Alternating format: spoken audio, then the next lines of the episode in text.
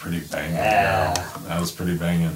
I don't know what Technically, that was the best one you did. That's what he's saying. Well, let's Ah. let you want to hear it. Welcome to the A Little Off Track podcast, recorded on Cherry Street in Galesburg, Illinois, with your hosts Eric Hansen, Ted Biebenauer, and Mandy Balser. Kyle and Auty Rohweder join us for episode six of A Little Off Track. They are two parts of the band The Goodbye Race. They're both artists in many fields, but most importantly, and what you'll hear come through in this episode, they are siblings who love each other dearly. Please enjoy episode six of A Little Off Track. I, f- I feel like a lot of people that have been on this podcast can walk to the podcast studio from their house. I know Auty Yeah. uh, can. I don't know if you did today, but we did it. can. We thought about it, and then we did not. Yeah, I, Kyle, are you that close too? Foolishly, no. Unfortunately, I, I'm, you- a, I'm a South Sider. You're a South so, Sider. Yeah, yeah, yeah. I know that Auty can because Auty and I are neighbors, and during my uh, neck incarceration, Mm-hmm. I would walk home from the podcast, and it's a nice little Yeah. jaunt. Yeah. What Nice is it jaunt. like to be Ted's neighbor? is he rowdy? Hey, is- don't don't tell her about the bathroom window. Fine. It's Uh, fine. Look, Everything's it's the fine. telescope? most excellent thing I've ever experienced in my life. No, seriously, I think one day one of my friends is a cop. And he showed up outside the front door, and Ted comes out the back door, and he's like, "Hey, so the cops were here." It's like, "Yeah, that's just my friend." What are you Uh, guys up yeah. to? Yeah, Cops yeah, are here. This must be yeah. good. Yeah, I want in. Having me as an older brother, she was accustomed to the cops showing up, but they were always looking for me. They weren't coming to say hi. that's true. That's true. In the long history of this podcast, Yes. all six episodes, we've never had a brother sister duo. I know. I love On it. the show. I love siblings. It's the first for everything. We you know? love siblings too because Yeah. she's it's like a literally a built-in best friend. It's the coolest It's thing true. ever. I thought you were going to say she's like a sister to me. She's like a sister to me, It's truly. true. Yeah. is this it? Is there more of, of the Rohweder uh, siblings? Uh, we we have a 14 year old brother um, who was adopted. Yeah. Um. Yeah. So so there is technically a third, legally a third rower. if he Yeah, gets if he gets in a Rohweder band, then that'll be right. Has he been yet? Dude, dude, we try like we played uh, at Ragged Records over the weekend. Yeah. For uh, during for Record Store Day. Yes. And um and I I I, I took him him with and um he immediately walked in the door and he said he said oh David Bowie's playing over the speakers. Yeah, so so like so I think like at minimum like he's being raised right. Yeah, good. yeah, So yeah, yeah. his you know his uh, his musical uh, interest is there. I don't know so much about his you know, Ability to his play ability an to play. Instrument, yeah. but That's pretty great. What is he's the age trying. difference between you two? Uh, there are 23 years between Wow. between. I was actually like, uh, yeah, I was like, Between you and Auty? well, there's six years Oh. between Oh. me and Auty. Oh, yeah, And- okay. I was Yeah. like, oh, What? okay, Wow, you look. Yeah, I know I'm really aging Yeah, you look gracefully. really good, man. Yeah, Yeah. You, you've never seen 55 look so good. Uh, six, yeah, six years Where do you buy us. your Yeah. face cream? Yeah. And uh, Oil of Olay for the win. the- Oh, he's a he's a absolutely. barber, of Yeah, course. well, yeah, you know, you know. The secret is not smoking. No, the dude had like a golden fiddle, made some sort of deal. It- that's where. so it there's all six lies. years. So there's Yeah. six, six years between the two of us. Okay, so was there a stage where she drove you crazy? Um, he says that there was a minimal amount of time where he was annoyed by me, but when I was a baby, I was great, and then when I got older, I was great too. So Yeah. Oh. I have a sister who's seven years older than me. I have three older sisters, and the one who's seven years older, there was a time like we loathed each other. Like I lived to torture her. I stole all of her things. Like I spied on her. Like I just wanted to annoy her, and she wanted to murder me. and now we're best friends. So I mean, you guys clearly got there sooner than we did. So good on you. Yeah. Auty, without laughing, said, "I was good when I was a little kid, and I was good when I was," old. and she just went right on. she knows she's been hearing it for years. Yeah. See, I'm always like adapting, you know. So when he was like annoyed by me, I was like, if I go in there and I'm quiet, then he won't ask me to leave. And you can Cool. listen to the cool records. Yes. Yeah. I, I can totally relate to that actually. Uh, when I was just a wee lad, uh, my oldest brother and I, Corey, we shared a room. And I remember waking up in the morning to like Quiet Riot. And I mean, uh, not saying that that was good music. It, for us at the time, it was the music. But like just going I don't know what this music is, but my brother seems to enjoy it. So Yo, we got a lot of stuff like and that. I know Corey, and and do? and uh, I met Corey at Christmas time, and yeah. we had Cut my brother's hair at Christmas dude, time. We hung out for like an hour and a half because he is the freaking coolest. Yeah, he's amazing. So, so I understand why you were taking leads from him. Right. How I had just met the guy and I was already like eating out of his palm. That's he's, so great. He's an awesome dude. I, I want to let you guys know, like right now, uh, love you, brother. By the way, uh, he is a bicycle tour guide in New Orleans. Mm. That's That his new rad. gig. Mm. yeah. and like he's knocking it out of the park. I know when he was home, I think that he was about to transition into mm-hmm. that. This dude knows every corner of the French Quarter. He does. Yeah. Like the whole city, he is a cesspool of information. Yeah. And that I mean that in the nicest possible of cesspool ways. The good kind. the good kind Yeah. of cesspool. But like I think you would just be happy to know because he was in transition, in flux at that time. Um, was a bartender for many, many years, and like the kind of bartender that you would go into and you'd be like, dude, I'm having the worst day ever. And he'd be like, Pericles, I have the worst day. Yeah, and like lay it out. Yeah. And just such a brilliant guy. And I could not imagine having a better uh, like tour guide of New Orleans and on a bike. Like you rent Yes. bikes from this company and you go out. So the two of you, Uh, go down to New Orleans. and- Yeah. and- yeah, absolutely. And he promised the next time he comes to visit, he's smuggling home seafood, and I will be invited over. All right. So, So Fantastic. uh, absolutely, because every time, usually every time that he comes up, he'll bring crawfish or oysters. And we did a crawfish boil in the garage at my parents' house one time. It And was- finally, he's smuggling something he won't get arrested for. That's it is, well, fantastic. it's you only have to smuggle it when you come on the planes. When he drives up, that is most excellent. But yes, come on over. We will eat and uh, be merry. It is a great time. So, Fantastic. so you looked up to him. You peeked in the room. You knew he had uh, uh, cool music. There were cool posters. You wanted to do what he was doing or be a part Oh. of that. Absolutely, absolutely. I think um, because he was also always in a band. Yeah. So um, he was always like, "Oh, you want to go to this show?" I was like, "Sure." I'm like 13, you know.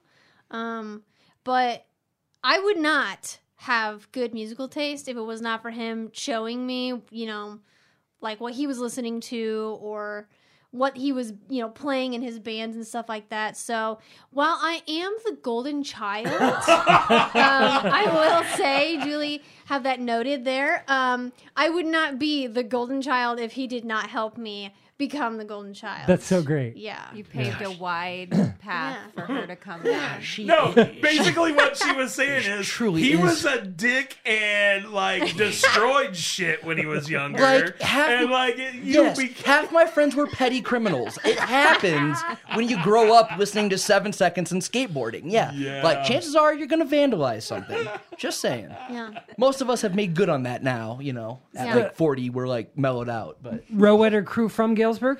um, Kyle? uh, from the mean streets of Oneida, Illinois. Oh, Nice, okay. Lord, Oh, no yeah. wonder. Yeah. It's where family originates. Uh, yeah, yeah. Still some there. Um, still, our our, uh, our grandfather, um, by the grace of God that he doesn't believe in, um, is uh, is is like uh, turning eighty five and still um, still kind of kicking, and uh, and he actually is like a big part of the reason why either of us ever even developed an interest in, in not just like music The was- arts. that was our grandma but Yeah. but the arts man like my grandpa like dude the dude still like until like two years ago was still doing theater That's Really? fantastic. Wow. Yeah. Really? That's so cool. Dude, homeboy's got like two union pensions. He retired from United Steelworkers, and then you, uh, then the the UAW. He spent 18 years in after 20 years with with steelworkers, and uh, He's got American steel in his veins. dude. He does, and like the man would like come would like come home from like you know a 12 hour shift and like pick up a. Uh, uh, pick up a script, you know, and and and study his lines, and you know, was still, yeah, still still doing theater like into his 80s. That like, is so that. unlike me. Like I fake my way through eight hours of work, and then I come home and I'm like, I'm so exhausted. I can't. I It's- can't. It's a different generation, man. Yeah, but I- that's yeah, awesome. Maybe maybe that's it. Maybe that's it. That's actually when I first met you, Auty, was Mm-hmm. through theater because your mom was doing the costumes for Moon Over Buffalo at the Sandburg Mall when Mm-hmm. Yeah. they had turned the movie crap. theater into a theater. Yeah. Oh, I remember for a short time. Yeah. Yeah. My wife did a show there. Did she? Yeah. Yeah, it was a real experience, let me tell you. yes, it was. But you helped with the costumes and you were like young. I mean, were you Yeah. 15 maybe? I how old was I? I think I was I was probably like 17 or Okay. 18 maybe. I was in the show. Remember? Eileen. I was the young Oh, wow. the Oh my young gosh. pregnant lady. Yes, George, I'm You were pregnant. a 13 year old pregnant lady? Yeah. Yeah, pretty much. it was a explains a lot. scandalous, I mean, At she, 17. she does come from Oneida. oh, right. Yeah, of course. which is actually kind of old to be pregnant. So no, so that is how I knew you. But I didn't know that Yeah. your family had lo- like long loved theater. So- Yeah. Um, um, g- like um, sincerely going back to like the seventies, um, uh, uh, when Grandpa was like working at Gale in like the sixties and early seventies, um, he, that's when he he he began theater, and our mother got a very early start as well because He taught at because, Gale? because her dad. Uh, no, no, he uh, worked at Gale Manufacturing. Oh yeah, Gale Yeah, oh, Products. oh, yeah. yeah, I yeah, was yeah. like- So, yeah, my Yeah. dad and my grandpa too. Yeah, yeah, yeah. Hey, so I'm gonna I'm gonna show my dumbness, my dumbity. What's feeder? Feeder. Theater, What's feeder? Feeder? theater, Theater. Theater. Theater. Thea- theater, Theodore. Yeah, Boy. you know what? You really showed it, You Ted. showed it, Oh my man. god, yeah. All right, I'm I an know idiot. it's I'm an usually me. I don't think it was your dumbness; it's your I thought you hearing were like, problem. he came home He's and a- he did feeder. And I'm like, No, is the- that like an theater. app that you Theater. get? yeah, it was an app in the seventies. Sorry. I'm sorry. I'm I'm Bless a, your heart. I'm a douche. Bless your heart. Bless yeah. your heart.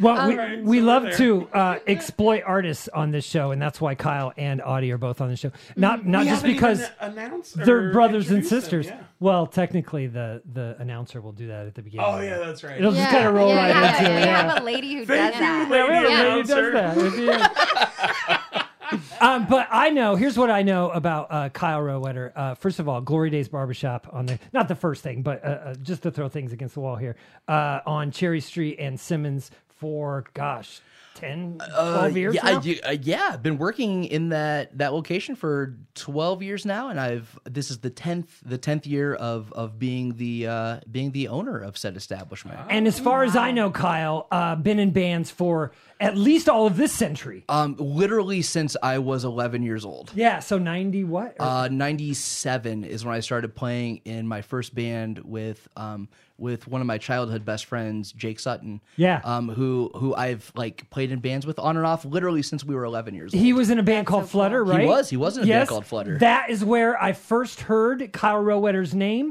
because uh, when I, I was I was doing some filming with them, we were in the back of a van, uh, and Jake was rolling a joint, and, and, and I said- Jake. I turned around and I said, I said, so how many bands have you been in, Jake? And he went through all of his bands, Yeah. and in two or three of them, he said the name. Kyle Row- and he said all the, the members who he said Kyle Rohweder. I was like, oh, okay. And then I finally put it all together. Yeah. So, um, uh, in playing what? Picked up a guitar s- in '96. Um, so so I actually took my my first um formal drum lesson in the basement of Fletcher's Music in like 19 I remember that 91 I want to say I that was like, your first love, drums? Yeah, I was like f- five years old, and um, and Isaac Triplett um, was I just uh, and still to this day think is like the coolest guy in the world because he is Absolutely. And uh, but but started taking formal drum lessons with with Mr. Triplett, and then when I was six. Um, I bought a Kramer Striker um, guitar at a yard bought- sale. Well, my grandmother, all right, um, for uh, for Yard forty dollars, and Bruce Nelson um, gave me my first guitar lesson at age six in the basement of Fletcher's Music.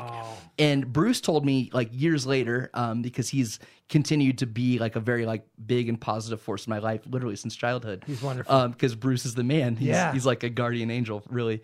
And uh, but Bruce told me like years ago, he said, you know, like your hand was like barely big enough to fit around the neck of that guitar. He said, "But your right hand, man, your rhythm was like so was so on, and you could strum that guitar real fast. I knew you'd be a punk rocker." That's great. he knew right there, first grade, That's baby. great. That's yeah. so, So cool. awesome. Hey, uh, by the way, Fletcher's music, just for people who don't know, kind of like an icon of Galesburg history for people of a certain age Hmm. like us. Some and some of our favorite musicians started out working there. Yeah, Absolutely. absolutely. Yeah, Yes. when I was a kid, like down on Cherry Street, if if you know Galesburg at all, it's right across the street from uh, Cherry Street Brewing Company, and like you would walk in there and that smell of that place, like there was just something about it. Uh, I tried to play guitar when I was a kid, did not do very well with that at all. So we returned the the the guitar. Uh, I ended up on saxophone, which was really good for me. Had many lessons down in the basement of that place. And then when I went to band at school, like they're like, we got too many damn saxophone players. You're a trombone player Oh, now. no. I feel that. And that, well, yeah, and that was like the last time. Uh, I'm a Yeah. yeah. Did you get thrown out of what you wanted to play for something Um, else? yeah, so like when you go into school and they're like, "Oh, what instrument do you want to play for band?" and I'm like, "I want to play the bassoon," and they were like, "Okay, so you should start small because the bassoon is really big," and I was like, "Cool," and they're like. I was like, so like oboe, and they're like, how about clarinet? a clarinet does No. not translate into a bassoon. but I did get to play the bass clarinet, and that was the best the best thing that I ever got to do in high school because the regular clarinet is stupid. it is stupid. I hate it. my I hate daughter, it. my daughter plays the sax, and she's like, "All the clar- clarinet players." Usually, they like Yeah. talking of like a group. Yeah, they, they are. And like the worst part was like I wasn't very good at it. And so then like these like young younger kids were following up after me in high school and then like, okay, this freshman's gonna be first chair. And I was like, okay, and fuck you too. So, cool. I was like, you know, I'm gonna go sit in the back with the French horn and play the bass clarinet. So take that. with the French horn. Yeah, because I sat next to the French horn. So it was great. What, what was your like early exposure to like um uh like curmudgeony like like punk rock uh coming from me like the genesis for your general like attitude in in the the band room at It's, school I mean, it's possible. I'm, I was also upset because I was like, you know, uh, clarinet. I was like, I want to play the drums. My band teacher was like, no, you can't. And I was like, yes, I will. That's so punk then, rock. so then I got drums because right I wanted, I wanted to That's be just you, like Kyle. Kyle because he could play the drums. And then Kyle was like, yeah, yeah, she wants to play the drums. Dude it's That was one of my annoying years, I I think. feel That was- like yeah, those were like- annoying years. Like the wholesome version of Jerry Springer right Yeah. here. We're gonna get these Rest two in- out of head. rest in power Rest jerry in- springer today today Did you? Are you just saying that because you did you hear that today? What He passed away today. No. No. Yes, Okay, you did. so I saw some stuff on Reddit today that was like all kickbacks and throwbacks to Jerry Springer. Yeah. But I did not know that it was because he died. Yeah. Can anybody in the Oh. room admit that they spent a little time watching I the Jerry watched Springer it. show? I'm raising Yeah. my hand right now. It raised Yeah. my blood pressure, so I couldn't. I just got anxiety watching. It was Yeah. too. There was uh, 30 people on stage throwing chairs at each other. I just every once in a while, but I did not, not. the later invest. years, but you know, in the beginning, it was so shocking, and no one had ever seen anything like that. I mean, really, But most of it was manufactured, no, right? b- it was. But in the beginning, we didn't know that. Yeah. So it was like, what's happening? You better turn this up. You know. Kyle, Jerry Springer. uh, uh, uh big big fan um, um, I, I mean like truly truly like he was like our generation's like walter cronkite but for like absolute garbage yeah. you know he's like he's like the most trusted man in america for smut So you knew going in, it's bullshit anyway. This is just a lot of Well, fun. to- we we actually we have a we have a cousin um, uh, Matthew that that that lives in in uh, Corpus Christi, Texas, who who is um, one of my grandfather's great nephews, and he he was actually like on the Jerry Springer Yeah. show in the nineties. He he like came to visit, and he like only came to Illinois a few times in his life, and he stayed with us for like a week because he got to go to Chicago, got a free trip. Yeah. they made up some like crazy story, and it was it was wonderful. Okay, so Wow. your grandpa was on feeders.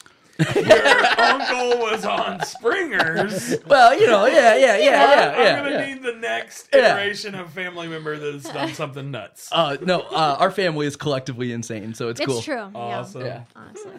What, so when did you transition? By the way, uh, the Goodbye Race is a band that's been around for uh, about two, three years. Two years, three years, Yeah. something Three like that. years, I think. Auty's, 'Cause- Auty plays bass. Uh, Kyle writes uh, uh, songs and plays guitar. Yeah. yeah. Yeah. Um, it- well, it was always like, um, yeah, like all the coolest bands in the '90s had like a girl playing bass. Obviously. I mean, Yes. like, The uh, I love- Yeah. the- I saw that tour, by the way. The T-shirt you're wearing. Yeah. I the sat in line- Pumpkins. Five dollar Yes. tickets at not the Canopy Club. What's the other place in the? uh It might have been Ben Stomberg sent me down. He said, "I got to work. You're going to go get pumpkins tickets." I stood in line. They were five bucks a piece, mm. and Five we saw that tour. Yes, it was Wow. wonderful. Yes. I think it was the Canopy or whatever other venue was in Champaign. I had a ticket to see the Pumpkins on that tour in the Quad Cities. So we, we have a cousin who's who's 15 years older than me. So Tim's like 52 or three now. Yeah. and He's, he's Eric's age. He- he's, he's Hanson's age, but like, but but was like like the you know the kind of like the generation uh, like ahead of me, Right. and Yeah. like and Tim builds um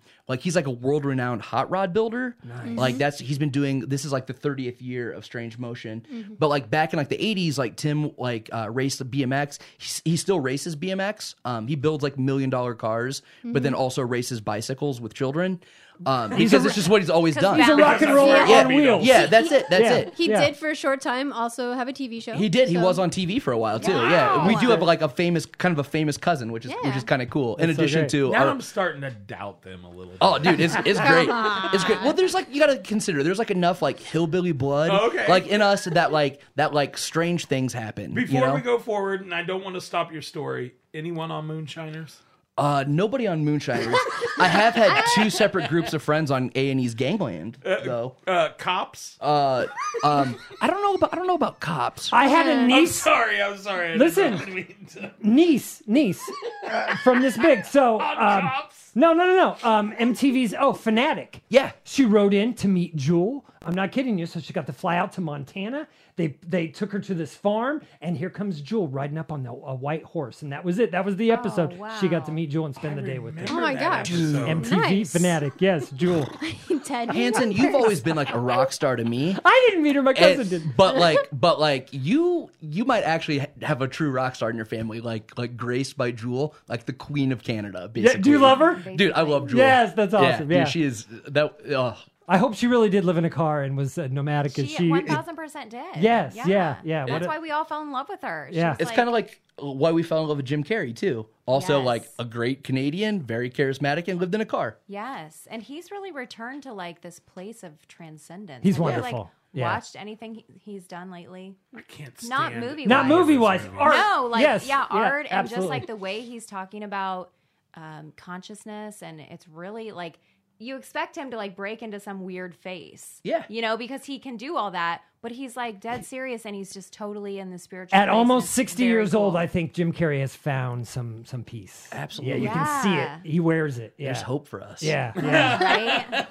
By the way, so I don't know if it's the 23 more first years to album, go. but the Goodbye Race just released a, a full length, yeah uh, which which is awesome. It's a blast. Was it a blast to make, Auty? Yeah, yeah, I enjoyed it. Tell us about how you're in this band, and because your brother was in it, did you ask? Hey, could I Um, be? so um, one day I'm leaving work and um, I have a voicemail from my brother on my phone, and so I'm listening to it, and Kyle's like, "Hey, so yeah, um, I'm talking with the boys um, for the goodbye race." And um, we really need a bass player. So yeah, um, uh, we're uh, uh, band practice is like you know in an hour. So just uh, come by and um, I'll put my bass guitar in your hand, and you're just gonna learn how to play it. Okay, see you soon. Bye. Okay, see you soon. Bye. So that is how um, finally, after you, You know, weren't playing bass 15 before years, no, that is wonderful. yeah, You strapped it on for the first time that night at that yeah, practice. yes, Yeah, I yeah, did, yeah. I did. But And you loved it. I love it. Yeah. Yeah. But drums and other training kind of you kind of probably fell into it after a little while. Felt I good. did, you know, I um, was trying to learn the violin for a little bit, and I was doing a pretty good job. But also, the violin's not doesn't have like the same setup as the bass either. But um, I mean, definitely being able to read music, I think, helped me to understand what a scale is, and you know what the strings, are supposed to be, and all that jazz. And I've picked up a guitar before because there's always been one at the house, um, and I have definitely picked up Kyle's bass because I used his um, in the beginning. Um, you know, several times in the past, but uh, yeah, it only took him 15 years to like ask me to finally be in a band with him. It's Were you fine. nervous? Now I know you're not uh, the type of girl to walk in and be nervous with a group of guys, but were you nervous because you never play bass and you got these three other musicians? I think I was like, oh no, I don't want to play the bass. oh darn it! I can't believe you're making me do this. Ah, okay, what's the song?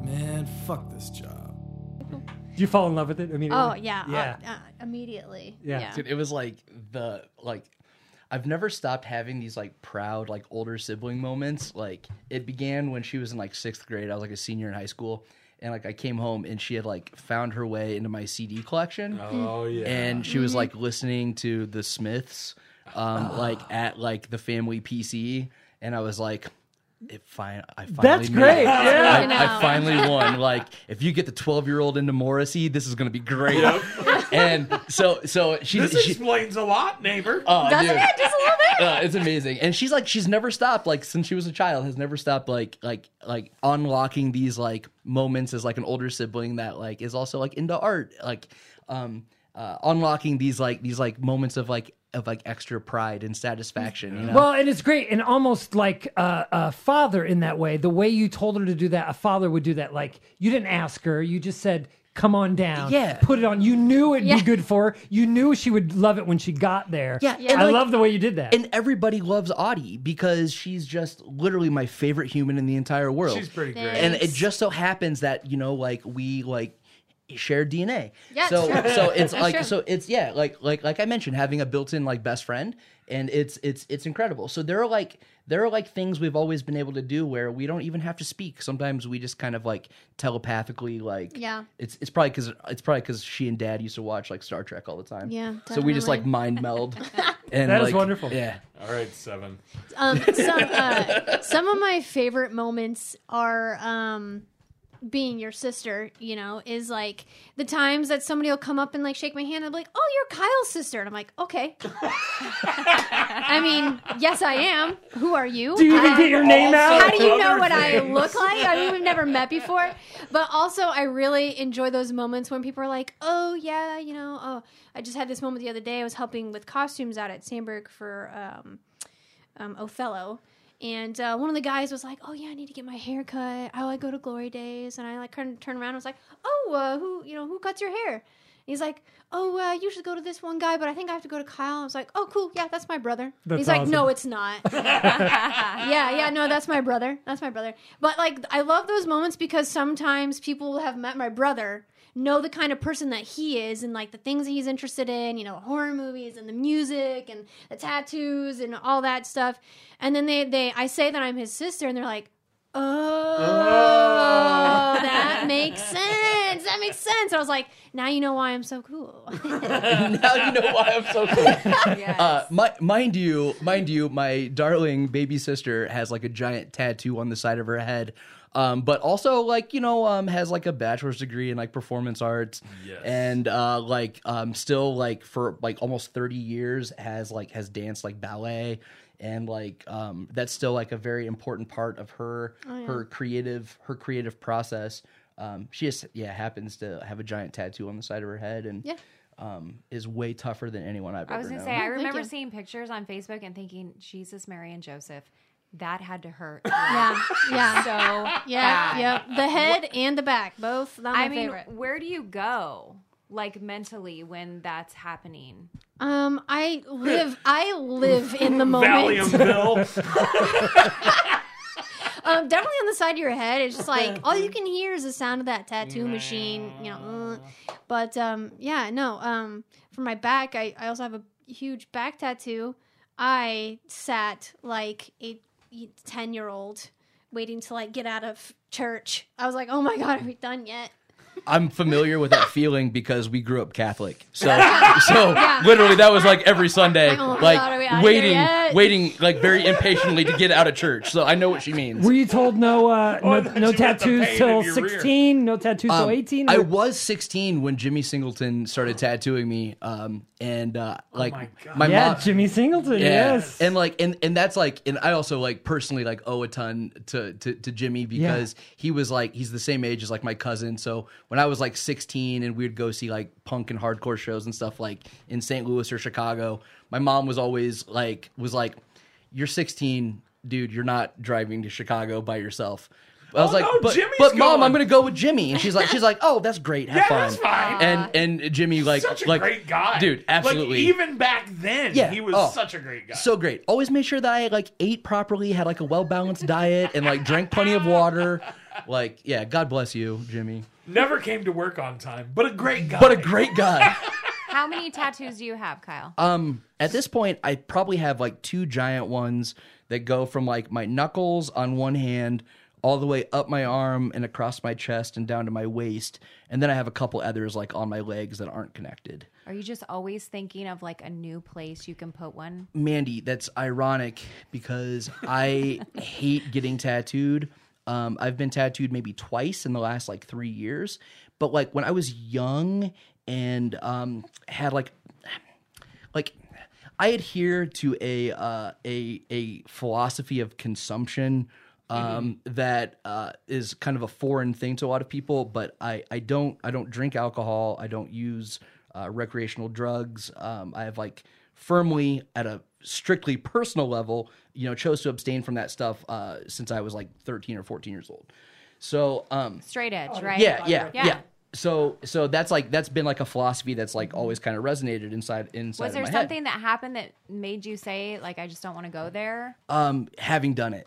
Yeah. Yeah, Okay. yeah, yeah. I quit. I quit drinking and doing drugs in eighth grade, and and my, wow, my you just got it out of your damn system right away. yeah, and it was because my my cousin who got me into like skateboarding and like right like racing BMX and stuff. Did he um, say, "Hey, dude, this isn't the way to go"? he, he gave me the Minor Threat discography uh, cassette tape and yeah. gave me Seven Seconds to Crew and like and he was like he was like at that point in time he was like 28 years old. And Am I right, Kyle? Uh, and correct me if I'm wrong about Straight Edge and my ignorance, but a minor threat, the lead singer, he wrote he wrote a song kind Yeah. of about how things were going and maybe a better way to go. Yeah, Or- that's that's it. And like and like as a kid, it was just kind of like, all right, well, I guess that makes a lot more sense. Like I'm like uh I'm, I'm not making real positive choices right now. You know what I mean? yeah. So so I like you know like uh, like in in for you know 23 years or something like that. Like that's been like a not not a part of my identity, but like a philosophy that's like opened up a lot of like positive things for me. Yeah. Um, but like, uh, but because of that, it's like, um, as a young person, you still like, uh, have this like desire to like experience that like endorphin rush, right? and it's yeah. like, it's like, this is a little dangerous or this makes you feel funny, you know? So like, as a young person, like getting tattooed was like an effective way of Right. like, uh, of, of getting that kind of um, you know body sensation or, or whatever without like altering your mental state. so. Uh, But around- now I'm a giant wuss. So how did you how did you find like? Because I'm sure you were when you were straight edge, you were in bands with guys that weren't straight edge. Yeah, yeah, and, and I mean, and still, and still to this day, like, um, like I, like I used to tour relentlessly, like in a in a um, a band that that um, like like had like Black Sabbath riffs, but played at at black at Black Flag speeds, and uh, and like we I put out like like some records, like toured a, a shit ton for a couple years when I was in my early twenties, and uh, um, there was always like two sober dudes in the band, and then two dudes who like uh, either drank heavily or uh, or enjoyed the devil's lettuce. Yeah. and uh, Devil's lettuce. and uh, Devil's lettuce. Yeah, and not a uh, not a judgmental man uh, Yeah, by yeah. any means. I mean, my my favorite T-shirt is made of made of hemp. You know. Can I say So- I remember some shows at the Lake Storey P- Pavilion that you were probably at. Yeah. Okay, and there were some. I, I'll just say there was regular bands. Yeah. and there were some straight edge bands. There. Yeah. and I noticed back then, being an adult in my thirties. Yeah. The difference. Yeah. in maybe attitude, maybe discipline, maybe fierceness in the bands. Yeah, Not that the other bands were bad, not that everybody in the band was high or anything, but you can. I don't know. Am I right? Am I Yeah, touching on dude, anything? I, there? I think I think you I think I, I think you're nailing something there, and and part of it is like um is like eh, eh, the you know and these like, were hard, hardcore punk bands. for the yeah most for sure Yeah, for sure yeah. for sure and and and there's like um yeah i mean there's like a certain like energy i feel like that that is is kind of like uh kind of captured in that Yeah. and uh Is there um, a is there a cockiness when you're that young and you're like, you know what? I'm above all this bullshit that you're on, dude for sure for sure and and I and- could sort of feel that, but I thought it was cool. I was like, well, Yeah, You well, know? and like, in in I just had a discussion with somebody recently about that, about like, um, about how they're like, you know, I've never met anybody like more arrogant than like than straight edge people and vegans, and like, and, and, and I'm just like, yo, and I was like, I was a vegan for like almost all of my twenties, like, were. dude, like I was a vegetarian for 20 years, and like I just started eating meat like two years ago, like, so so so like, so so I'm like thinking about this, and I'm like, I'm like, yo, bro, like, but like I like work with like people in recovery, and like, uh, like I've like literally like dropped off strangers at like rehab. I like help like find work for people that are like uh in like halfway houses. So I like straight edge is making up for your veganism. Oh well, I've yeah, seen- for sure, I've for seen sure, for sure, and like, and like, and like being like, you know, almost forty years old, and uh, and like, in in my personal like like choice to live like a, a, a you know a drug free life, An Amish um, guy. Like a like monk. like an Amish guy, like a monk, yeah, definitely not like a monk, but uh, but uh, but you know, like it's, like I've definitely like made up for uh, like spiritually have made up for all the years that I was like an asshole, like knocking cigarettes out of people's hands and Yeah, stuff. So, yeah, sure, yeah, sure. But but part of that, you know, is just kind of like is like maturity being and like young, figuring yeah. out, yeah. I'm talking 16, 17 Yeah. year old boys, Yeah, yeah, even younger. Some, yeah. Having been a pregnant woman who could not drink or do anything, sure. you know, I mean, it's a long nine months.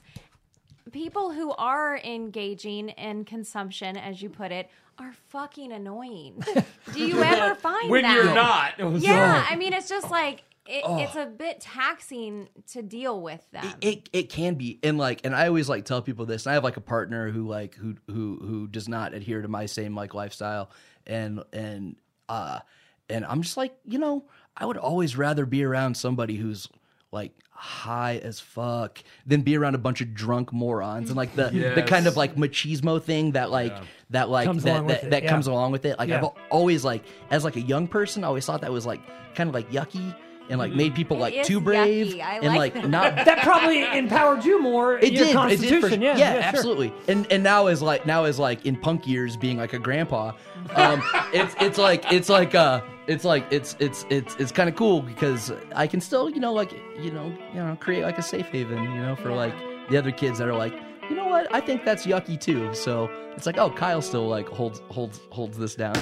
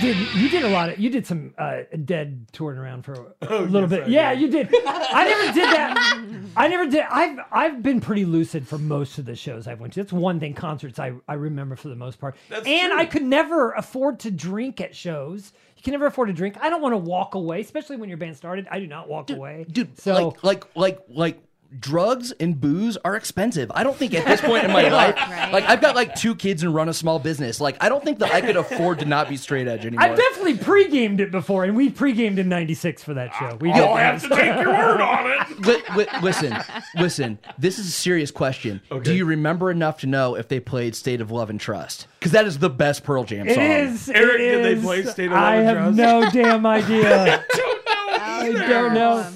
But I do. This is funny. You I- snuck a camera in. Yeah, okay. Yeah, you did. I've I got, did. I've got some I blurry shots. You stuck oh, a camera. In. I do kind of remember Yeah, that. yeah.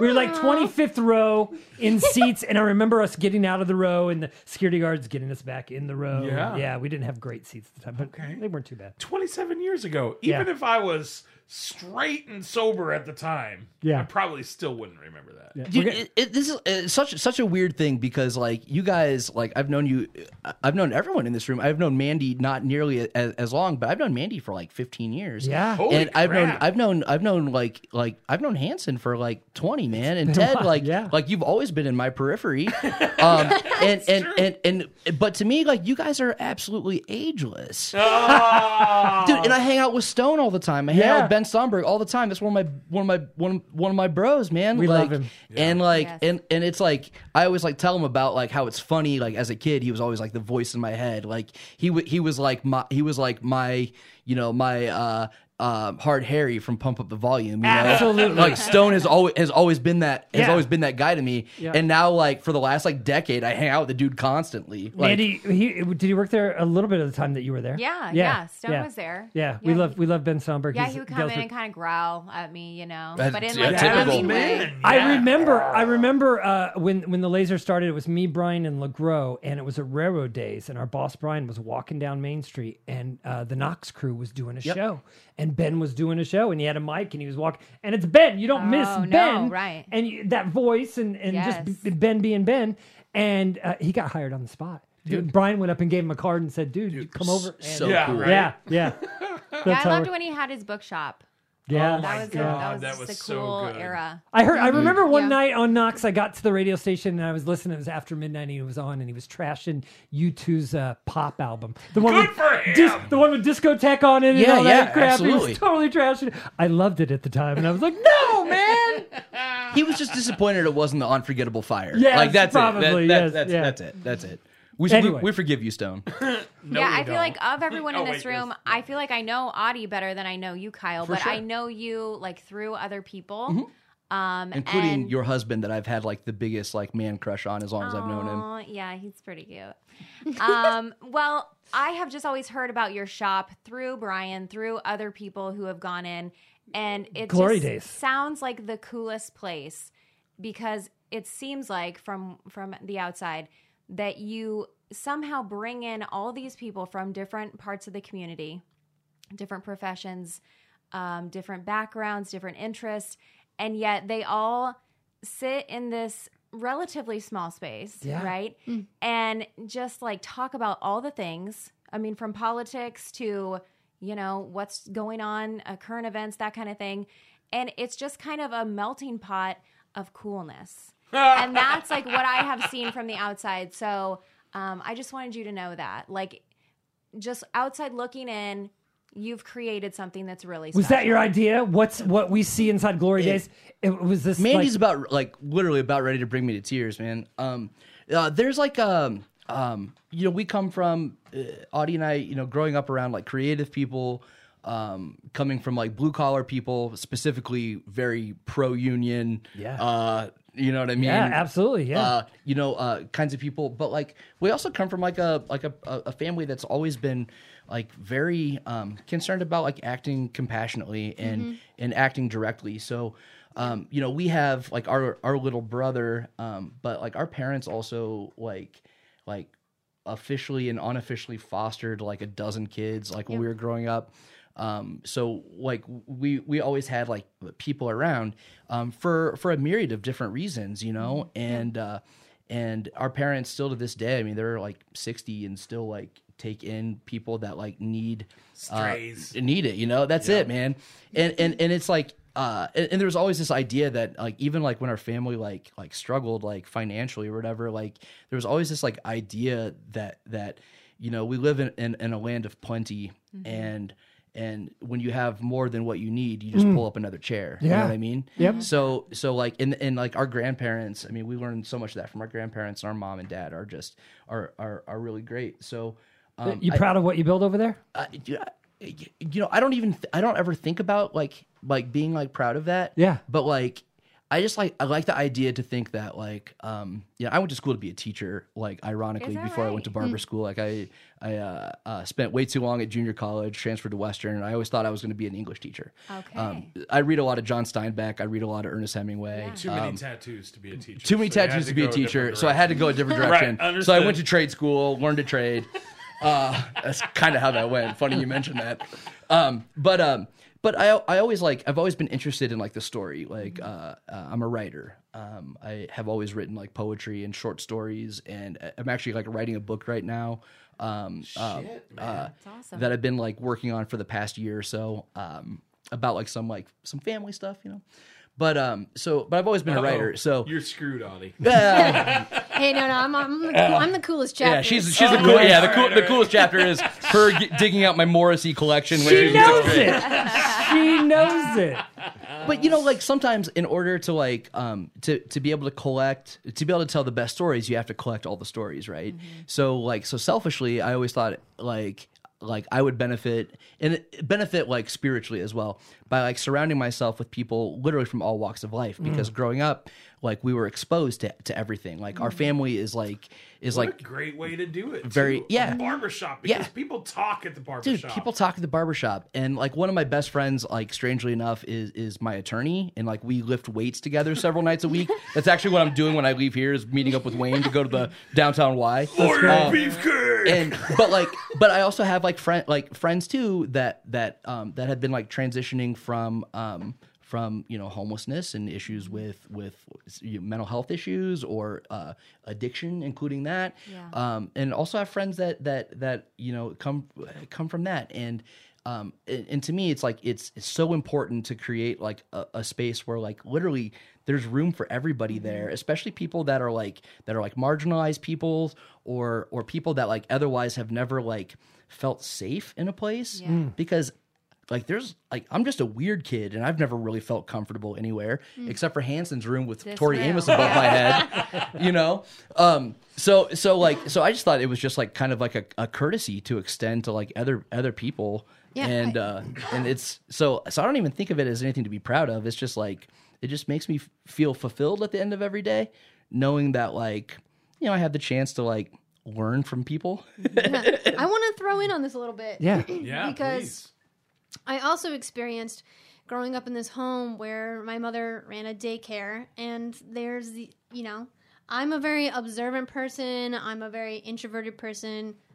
Introverted as well. yeah, yeah, yeah, I'm like forced to be an extrovert. Um, yeah, we are both kind of forced to be extroverted at our both of our jobs. Coffee shop job, you I mean like it's my job to like talk to my customers and be like, "Hey Eric, how's it going? You're going to have another large uh, dark roast, you know? All those mornings Joey Lucero would Yeah. uh, bring you coffees Absolutely, uh, yeah. For for uh, I don't know if it was for the radio Yeah, yeah, for for ninety radio. Yeah, you know, yeah. I was always like, oh, I don't know Eric, but I'm gonna write Eric on this lid today. You know, like that's part of my job, right? But anyways, I got to like sit back and observe a lot, especially like you know being that quiet younger sister, hanging out with my you know older brother. I'm like I'm 10 when he's you know 15, 16 you know, watching them experience life. And I got to watch all these kids like live their life a different way than when I was living my mm. life. Mm. And on top of that, we also had an, like a phenomenal grandmother who was extremely crippled. God bless her beautiful soul. Um, but she was always, you know, told growing up, like, one of the things that, like, she told me as a child is that, like, when she was a child, her arthritis was so bad that she would be that kid on the slab in those round rooms where all these doctors would watch, you know, these other doctors doing tests on her and they injected gold into her joints. That was one of the tests that, to see if it would help the arthritis. But uh, she was always told her whole life, Was like, that like "Oh, right after the leeches? They're like, well, let's try. Okay, the I guess we're gonna try yeah. gold in the joints. Our yeah. our our The maternal iridium didn't work. Let's Yeah. try Yeah, some gold. yeah. dude our our maternal grandmother like truly like a superhero and like like when she died like we had i had friends literally flying from all over the united states to come pay their respects like at her funeral That's fantastic. but she was she was one of the earliest diagnosed cases of juvenile rheumatoid arthritis in the United States. uh, she was born in 1940, and um, by 43 she was a guinea pig. Um, so she spent the majority of her early childhood and well into her adolescence literally being um, a scientific experiment. Uh, she spent like half the year every year uh, living in Chicago with a doctor and his family.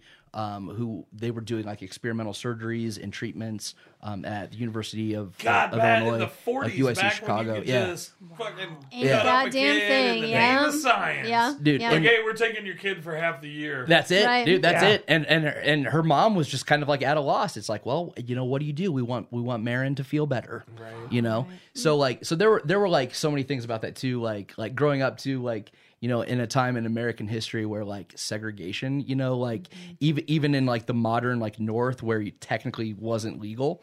Like our grandmother um, swam at the at the the segregated beach because she was um, crippled. because she was yeah because she was profoundly disabled. So her si- her siblings who were who were both able bodied. This was here in Galesburg? This was here in Oh, I know what Yeah. you're talking about. Yep. Yeah. And so so even her siblings were able bodied, um, I've never seen siblings have the kind of bond that my grandmother had with her sister and brother. Wow. And um, it- so they always were there too. So like even growing up, like the neighborhood they lived in, the beach they swam at, the schools they went to were predominantly black and Hispanic. And my grandmother and her siblings were three, you know, poor white kids, um, you know, trying their hardest to to uh, you know to to survive and and be and physically, you know, like trying trying to survive. so your grandmother's plight definitely in, in, informed both absolutely. of you. Both well, of you.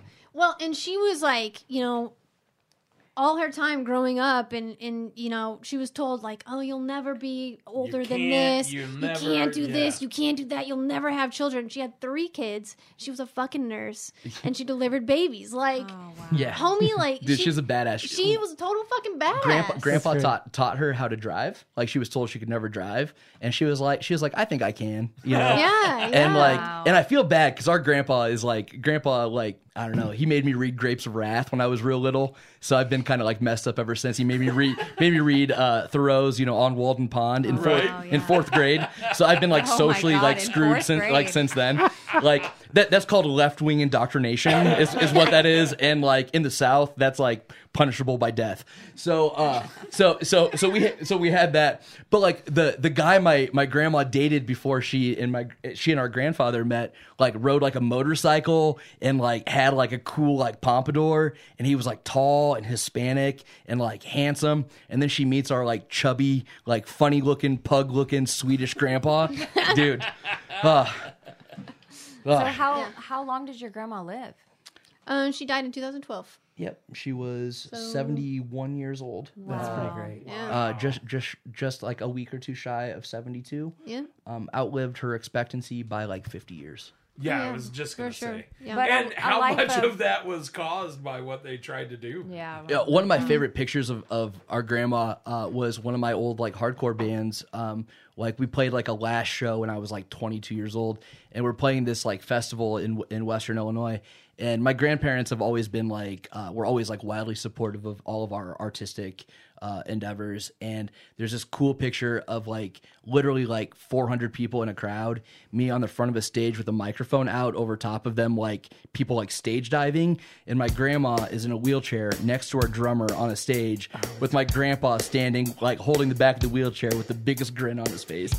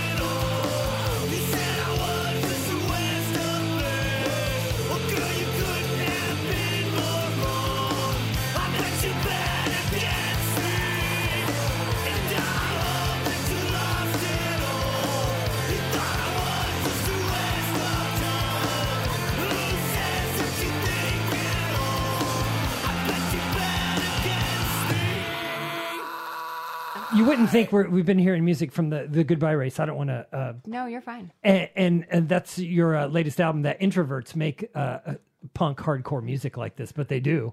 I suppose punk rockers are introverts, right? You, dude yeah i mean there's like a, a little like um like uh being mildly like socially inept i think Oh, yeah, like, definitely. like it it, it, it, cre- it creates like a, a safe barrier between like the creator and and an audience because um i don't know like you guys just played one of my favorite days, Record Store Day. I went uh, pure. I went down south. I went to Younger Than Yesterday. oh fantastic Yeah, um, and you guys played Ragged Records in the Quad Cities. Yeah. Auty, tell me about Record Store Day and playing with the Goodbye Race. How was It- that? You know, I think I liked it because it's like um, people are just like shopping for records, Yes. and we're just like playing music. But um, I liked the vibe because it was wasn't a whole lot of pressure. Actually, it was just and like, because stone and baz were there well, yeah, Yeah. you know. But um, I really enjoyed it because it it was it was like a quieter setting for us, and I felt very comfortable. I was also kind of tucked in the back behind um, Eddie, our 19 year old um, guitarist. Yes. Um, just like I was like, all right, cool, nobody can see me. It's fine. Just playing my bass. So, um, eh, no, it was a really good time. I Do really you enjoyed it. ever want to just like step to the front though? Because I mean, you're, Absolutely not. You're gorgeous. no, She's I an mean, introvert, remember? you are like you are such a badass. You are in like this cool Thanks. kind of um, unaffected way. Like you just Mm-hmm. have this I don't give a fuckness about you, but that's also loving. And I Yeah, don't know yeah. how those things go together, but you do that. So like there is a world where I see you st- stepping to the front and just like owning that. Mm-hmm. Yeah. Do you ever see that day? Um, well, you know, I think this goes back Not to if Kyle has being, anything uh, to do with it. no, no, um, definitely just being very introverted, and um, again, kind of goes back to the way I was raised. I'm a very like neutral, very like I don't want the limelight. But like one of the reasons why I joined this band for Kyle was because he was saying to me like this is the last of my my efforts to be like he was like this is it. This is in game band. And mm. i was like i need to make that happen for you. Like that has to happen for you. has to it's not even about me though. I'm like i'm having a really great time playing the bass and stuff but like Kyle, like this this lineup and and this group of songs and this this record was super important to you, and and having Auty as an element was Oh, yeah man. Like like i'm you know i'm pushing 40 like i've been doing this stuff for 25 years. Yeah. um like i've got you know i've got kids. I have a partner with with with with kids. So you Were you know, surprised by this uh, project? so I, I was I was actually like I was surprised I was surprised I got Nick Isher to come out of retirement to, to, to, to play so play uh, drums, yeah. so man. so that was that was really cool but that was like I was kind of surprised with this and surprised that that some cool opportunities have, have come up for us like gosh I mean we've been playing we've been playing a lot Yeah. like we you know did a record and a half and we have a third a second full length that's like 70% tracked already Mm-hmm. like we've been pretty like uh um you know efficient with the time that we've carved out for this um so i was definitely have definitely been surprised The like- songs are a blast. They are a blast. I don't. so much, what what are they about? They have it. They related to that novel at all? That you um no no and So- are they all? Are, uh, do you, are you the only writer? Um. So. Um. So. The majority of our songs uh, to date, like I, I'm, uh, have been like the primary, like like um, like music writer. Um, our I've given some like lyrical direction, but our our singer, um, Carl McNaught, is Yeah. is a uh, very well established um, uh, uh, visual artist. Um, He actually has like a film degree um, from from Columbia. Um, he's done like a handful of like cool murals like all over town. He's a great front and, man. he, he- and Carl's a great front man. Yeah. because he looks like the dudes from Jesus and Mary Chain, and and that was like Yes. and, and and and like Carl had also like never been in a band when we started this. Like Really? like um, neither had our our young guitar player. Um, uh, so so like with this being like basically my last hoorah, if Yeah. you will. Um, like I like specifically like handpicked each person to be in the band because they're people that I love. Yeah. You know, obviously she was uh, the shoe in, but they're all like like all people that I love that um that I knew like would understand it and would understand like the the concept um um like the the the the the sound side of it, the aural side of it, but also like the aesthetic and um and I specifically chose a couple people that have never worked in this kind of medium but are are artists. That's fantastic. So um Yeah. so Carl was a was was a How about that? You you say in game, but like I saw your post on Facebook the other day, and you're talking about like all the stuff that you want to try and accomplish this Yeah. summer. You Yeah. know? Yeah. Oh yeah, no, no, no. And I say that, but like, I mean, Kyle is always working on like a hundred projects. You know, definitely, absolutely.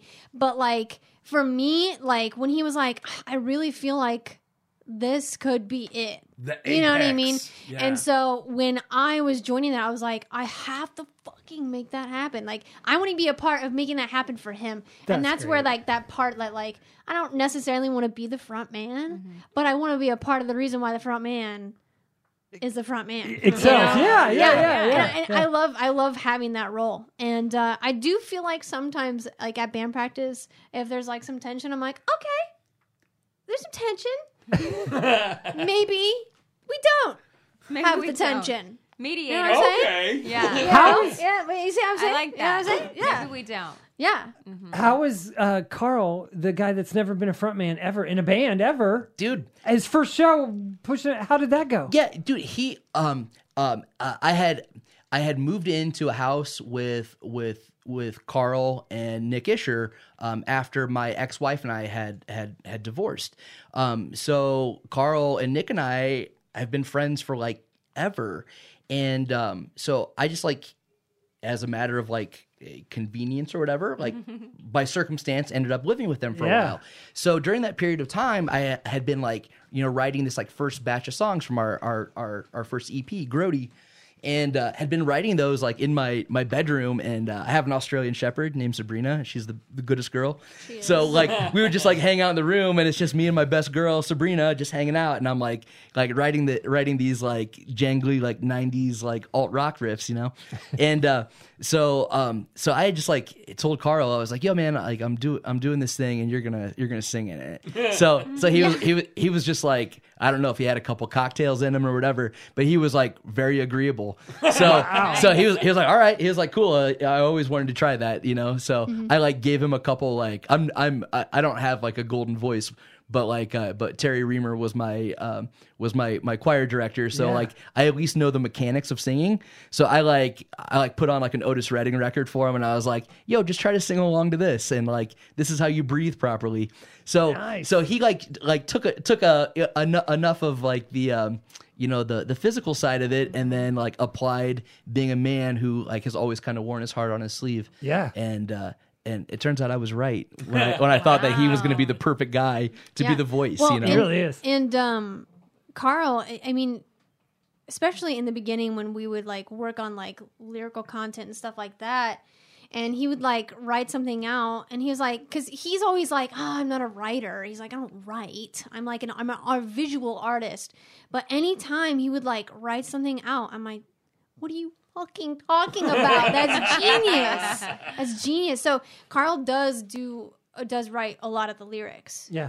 too and i'm very happy for it because it's like sometimes carl and i would do like some brainstorming or like me carl and eddie or me all of us sometimes um And uh, Carl and I, I think there was like one particular time we did a brainstorm and we were at it for like hours. And we had this like marker board and like six pieces of like paper from him and like a notebook. And just like, he was like, okay, cool. And I was like, I don't know what the fuck just happened. We started talking about the ether.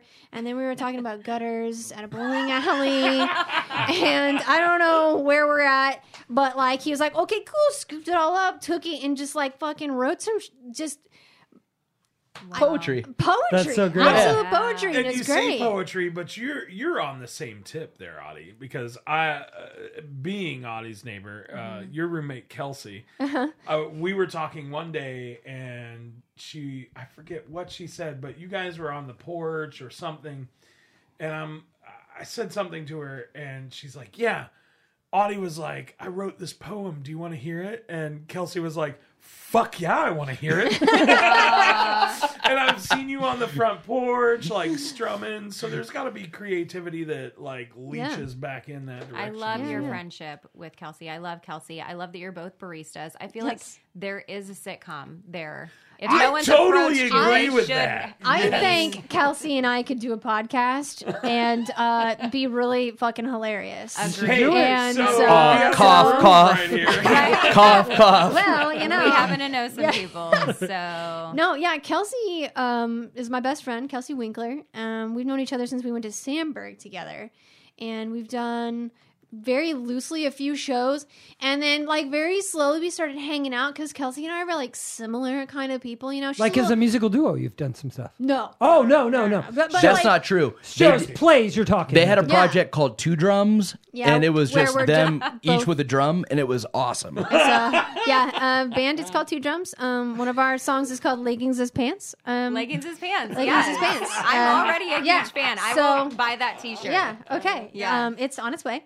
That's Um, but uh, the first time that Kelsey and I, so we like started like hanging out with each other, and then we went to this movie, and afterwards, I was like, "Hey, so um."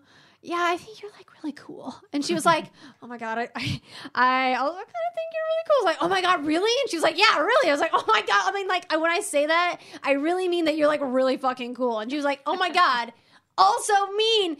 And so all of a sudden, we just like realized that we were both just like girl, girl crushing on each other until finally we were just like, "Oh my god, I love you so much. Let's be best friends." That's and so um, now we've been living with each other. It's been like four, almost five years, and we don't hate each other. Yeah. No, they're no, the it looks like you have a lot of coolest fun. Yeah. You're always going Yeah. on really And, fun and adventures. you, Yeah, yeah, and you inhabit a house that even Ted probably thought was in trouble for a long time. And So I gotta Has- tell you, Yeah. It is still maybe a little. are bit. you re- are you rehabbing a little bit? I'm trying to. Yeah, Yeah, sure. I was no, actually. she's doing a great job. That's awesome. I'm trying. It, it's very slow process, which Ted also knows because he's always telling me that he's like pulling a board out of his house at a time and stripping it of One all of its paint.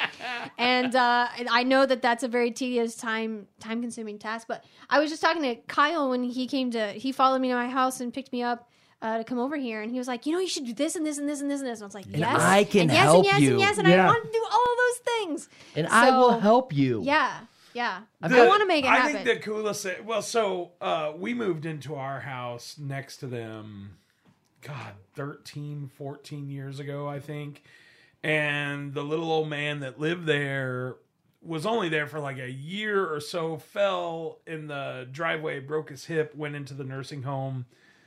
A decade later, never came out, sort of thing. Mm. yeah. So that house sat empty for the better part.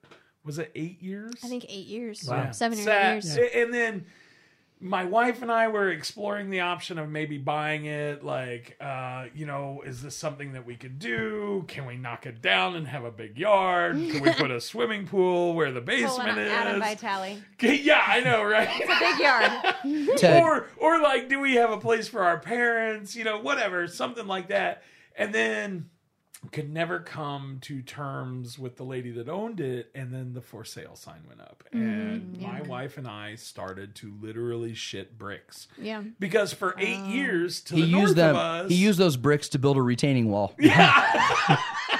no we were throwing it at the house trying to make it look worse Shit bricks. But like we were like, man, what are we gonna end up with for neighbors? You know, like is it gonna be someone who's like, your dick is really awful, or That's what you said. Your dick is really no, awful. not my dick, my deck. I would my say deck. because those neighbors, dick. those neighbors will tell you that too. We heard about the bathroom window. All right, fair enough, fair enough. But like all of a sudden, like these people buy the the house, and like I see this. It was uh you guys all out in the back. Uh huh. Um, is it Kelsey's folks that own it? Nope. Um, it's actually uh, Scott and Millie Baldwin, and Okay. they own Java Station, the Hustle. Okay. Yeah. the All right. House. Yeah. Nice. So you guys were all out in the backyard Mm-hmm. together, and I'm like, I gotta go investigate this Oh shit. boy. Yeah. And I'm like looking at the the the older couple, Uh-huh. you know, like, all right, you're moving in here. I'm sizing you up. They're like, no, no, no, they're, these they're gonna rent this, and I'm like, oh, thank God. Yeah, yeah. and it has turned into like the best neighbor situation that I think I could have asked for. Ted, have they ever shown you the torture room in the basement? Because I, I think you dodged a bullet by not trying to get Yeah. the Are you talking about the furnace? Uh, no, the ru- the room with the school desk and the chains on the wall. and, and the uh, the bat hanging dead on the outside. I knew you Yeah. guys were. We call we call it the punishment room. I just didn't Uh, know how freaky. yeah. Really? Yeah. We we often refer to like um like our like blended family with like my partner and myself and then like my sibling and our, our younger sibling that collectively we're kind of like the the Brady bunch but if the Brady bunch was the Addams family. Yeah, yeah, yeah so so it's it's it, it only makes sense that Auty moved into a house with a punishment room and a dead bat hanging. Uh, what did you guys name the bat Uh, we haven't named it yet, but It's got to be Bartok. I did once think. Bartok Ted just named it Bartok if you turn him upside Yeah. down he looks like he's dancing yeah, yeah. No, but um, I had um a friend come over and I was hemming some pants for her, and she was like, I was like, oh, she's like, because course every you were. time someone comes to the house or they find out we own the house, they're like, oh my god, I wanted to buy that house. Everybody, wanted, to buy, that, house. Why didn't you? I, I know, right? because and they were uh, asking way too much. yeah, they they were at the time. That, yeah, so. Um, but anyway, so my friend, she was like, "So what's?" The? And I was like, "Okay, so I'll thank you for the tour." So we go down. She sees the bat, and uh, she was like, "Oh my god, it's Johnny Depp!" And I was like, "Ha ha ha ha ha." And, um, so I'm walking into the basement, um, you know, a couple days after this encounter, and this like out of the corner of my eye, I was like, "What the fuck was that?" And I was like, "No fucking way!" And I snap over to look at this bat, still dead on the wall, and I was like, "Holy shit!" I just thought that thing is fucking alive this whole time. It wasn't. It wasn't. But there was a bat in the Oh, basement. bat. Yeah. actually her It house is her, Yeah. her house is haunted by a bat No, we Well, were that's kind of not who we it's were kind of by. hoping that um uh, Leonard Palmer was haunting the house. yes. Um, just because we think he'd have good vibes. He was a saxophone player. So, Hey, cool. yeah. So every Halloween season, I look forward to your Oh. drawings Yeah. because You draw you too? kind What of don't you the guys world. do Tell- Tell. Eric about what you do every Halloween season. Um, I try to do I try to do the Drawloween, which is like every single day you draw a picture for Halloween. Yeah. So Starting um, when? Like the first the of first October? and trying to finish it out. I've Oh, only yeah, yeah. ever finished it out once or twice. The last couple of years it's kind of petered out. Um, I love the term "petered out." It's one of my it, favorite. yeah, yeah, yeah. It's just yeah. so perfect. Yeah. Yeah. But um, Is a book of Halloween drawings coming yeah, too? yeah, Really? And Kelsey does too. Um, though Kelsey draws dicks. Kelsey, I'm just draw- gonna put Kelsey that draws dicks. Yeah. Listen, those are listen. scary too. Kelsey draws the most absolutely amazing Halloween dicks I've ever seen in my entire Wait, life. I What am makes it a not Halloween? kidding. What makes it a Halloween? So Oh, for, just It's for a Halloween, mask she on she it? does she draws dicks for Halloween. Sure. She draw she drew um like David Bowie as a dick. Okay. She drew me as a mummy because I'm older than her, so she always refers to me as the crypt keeper.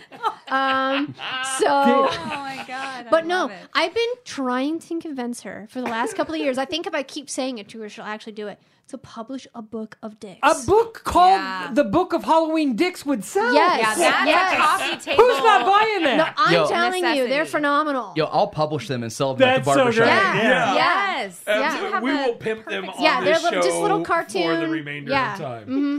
See, when you said that, like I've totally forgotten about the Halloween pics. Yeah. But they have a pair of skeletons in their front yard year Yes. round. The Yes. Skellies. Yes. Mhm. The It's- Skellies. It's, Mulder and Yeah. Scully. it No, is. it's- It is Scully, uh, Scully and Tinson. Oh, Scully and Tinson. Yes. Here's My here's, daughter, wait, wait, wait. My Yeah. daughter, by the way, loves the Scullies. Yes. because they're there all the time. They're there all Yeah. the time. And like they dress, you dress them up in Yeah. different holiday apparel Oh, throughout the amazing. seasons. Like those gooses. Those Yeah, like the geese gooses. Yeah, the geeses. that people used The to put goosey in geese. dresses. Yeah. Remember? It, Yeah, it exactly. is amazing. And at one point last year, um Tenzin proposed to Scully. I he was down seeing on that, one leg. yes. Like you can drive by their house and Yeah. you can see them in different forms of something. And Aurora was like, "Oh my god, they're get the Scullys are getting married." yeah. And she's like, "Will you ask them if I can be in the wedding?" Oh. And And- so my daughter was the dead flower girl. yes. Kyle came over and, And officiated officiated, the the wedding. wedding. You can do that, He right? I is- can I can legally marry and bury. Yes. So really, Mary and Barry. Mary and Barry, And it was on Halloween. and it was on it Halloween. was on It was- Yeah. by the way, this neighborhood, this neighborhood on Broad Street, we won't tell exactly where it's at. Stay the fuck away from it. I did have I did have a, a couple of people moving down the street, which I found out later were friends with um, the O'Nallys. okay. Oh, And um, when they were moving into the house down the street, they looked across over to our house and said, "Oh, thank God, they have skeletons in their yard. We're fine. We're And it was fine." June. it was June. Can I just say the lesson in all this? Any any weird creative stuff that you do that you think is weird and maybe stop doing because you think it's weird. This is a lesson. Don't stop doing that Don't weird stop creative doing stuff. it. Dude, our Yeah. grandpa's Yeah. like 85, and that dude's weird as fuck. Yeah. Like, he's Yeah, never stopped yeah. being weird. So Yes. yeah, I don't, I don't think, uh, yeah, I don't think we will ever stop being weird. And well, and we'll you're always inspiring a new generation to, to be weird. Yeah. Be Yeah, yourself. yeah. Be Yeah. authentic. Honestly, be Absolutely authentic. right. My Yep. nephew is a phenomenal human being. Let me just say, it started out kind of rough, but he's absolutely phenomenal. This kid will come up to me and be like, "Yeah, but did you see like I I forgot to come to the movie the other night." You did forget. I totally forgot it about that. Um, forgot but it. he'll be like, "Yeah, but have you seen like the new um Halloween movie?" And I'll be like, "No." And he'll be like, "Yeah, well, it was like really great, and you should watch it because um, scary movies rock." And I'm just like, "What the f- what?" Like this kid, I yeah, my son is literally like like Pugsley Addams. Um, he's obsessed slash with Pugsley slash Wednesday. Yeah, yeah, he's yeah, Love yeah, that. yeah, He's um, pretty great. My my my son uh, goes to public school, and I I won't I will withhold where. Um, last year in fourth grade, he was running an organized fight ring um, at school, and and capitalizing, and um, Yes. and you know, and coming from like a fa- a family of of like of like very like devoted like union laborers, um, we're we're concerned about like um about like you know um. Uh, profits are on paid wages. Like I don't mean to sound too Karl Marxy for the podcast, but you know what I mean. So, um, so when it was brought brought to our attention that he was like capitalizing wildly off of this thing, uh, I, I was like, bro, like, like how much are these kids like m- getting paid to fight? And he's like, he's like, what do you mean, Dad? They fight for honor. For honor. You can't put a price tag on No, honor. no. Yeah. Uh, they also meet at the quote unquote Thunderdome. He organized a ring of like watch out men who like circle around the the the, the dome like He's, uh, he's jungle like gym a- thing. eleven. Yeah, and he um uh yeah, so he would organize basically like Don King, and um and these kids would go in and fight, and to get into watch you had to pay fifty cents, and he was he was like Dad, he was like I'm running two fights a day, Monday through Thursday. We take Friday off for respite, and he said. He said, f- he said 50, Not ce- 50 cents new to get in. Dad. Dude, he's, he's, he's like, he's like, on average, I'm banking eight bucks a day. And I'm like, and I asked him, I was like, I was like, son, like, what are you, what are you, what are you saving this money for anyway? I respect the entrepreneurial spirit, but like, Yeah, what are you doing this for? And he was like, I want a PS5 and you won't buy me one. There you go, Dad.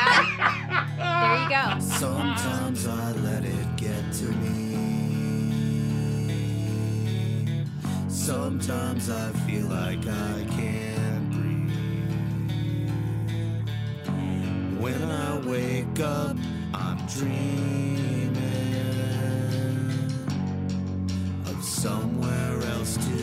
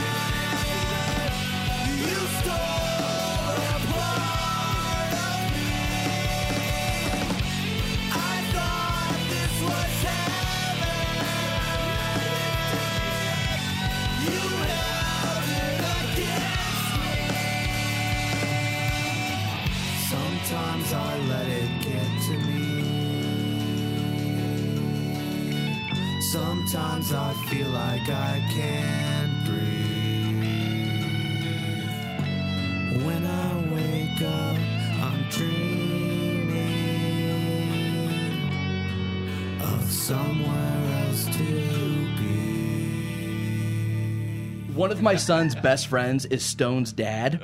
So, like, if any of you have ever had the pleasure of knowing Bernie, like Bernie Stomberg is my hero. Yeah. And last year we were over uh, hanging out with Bernie and Loretta and sitting on the front porch of their house, like out in the country.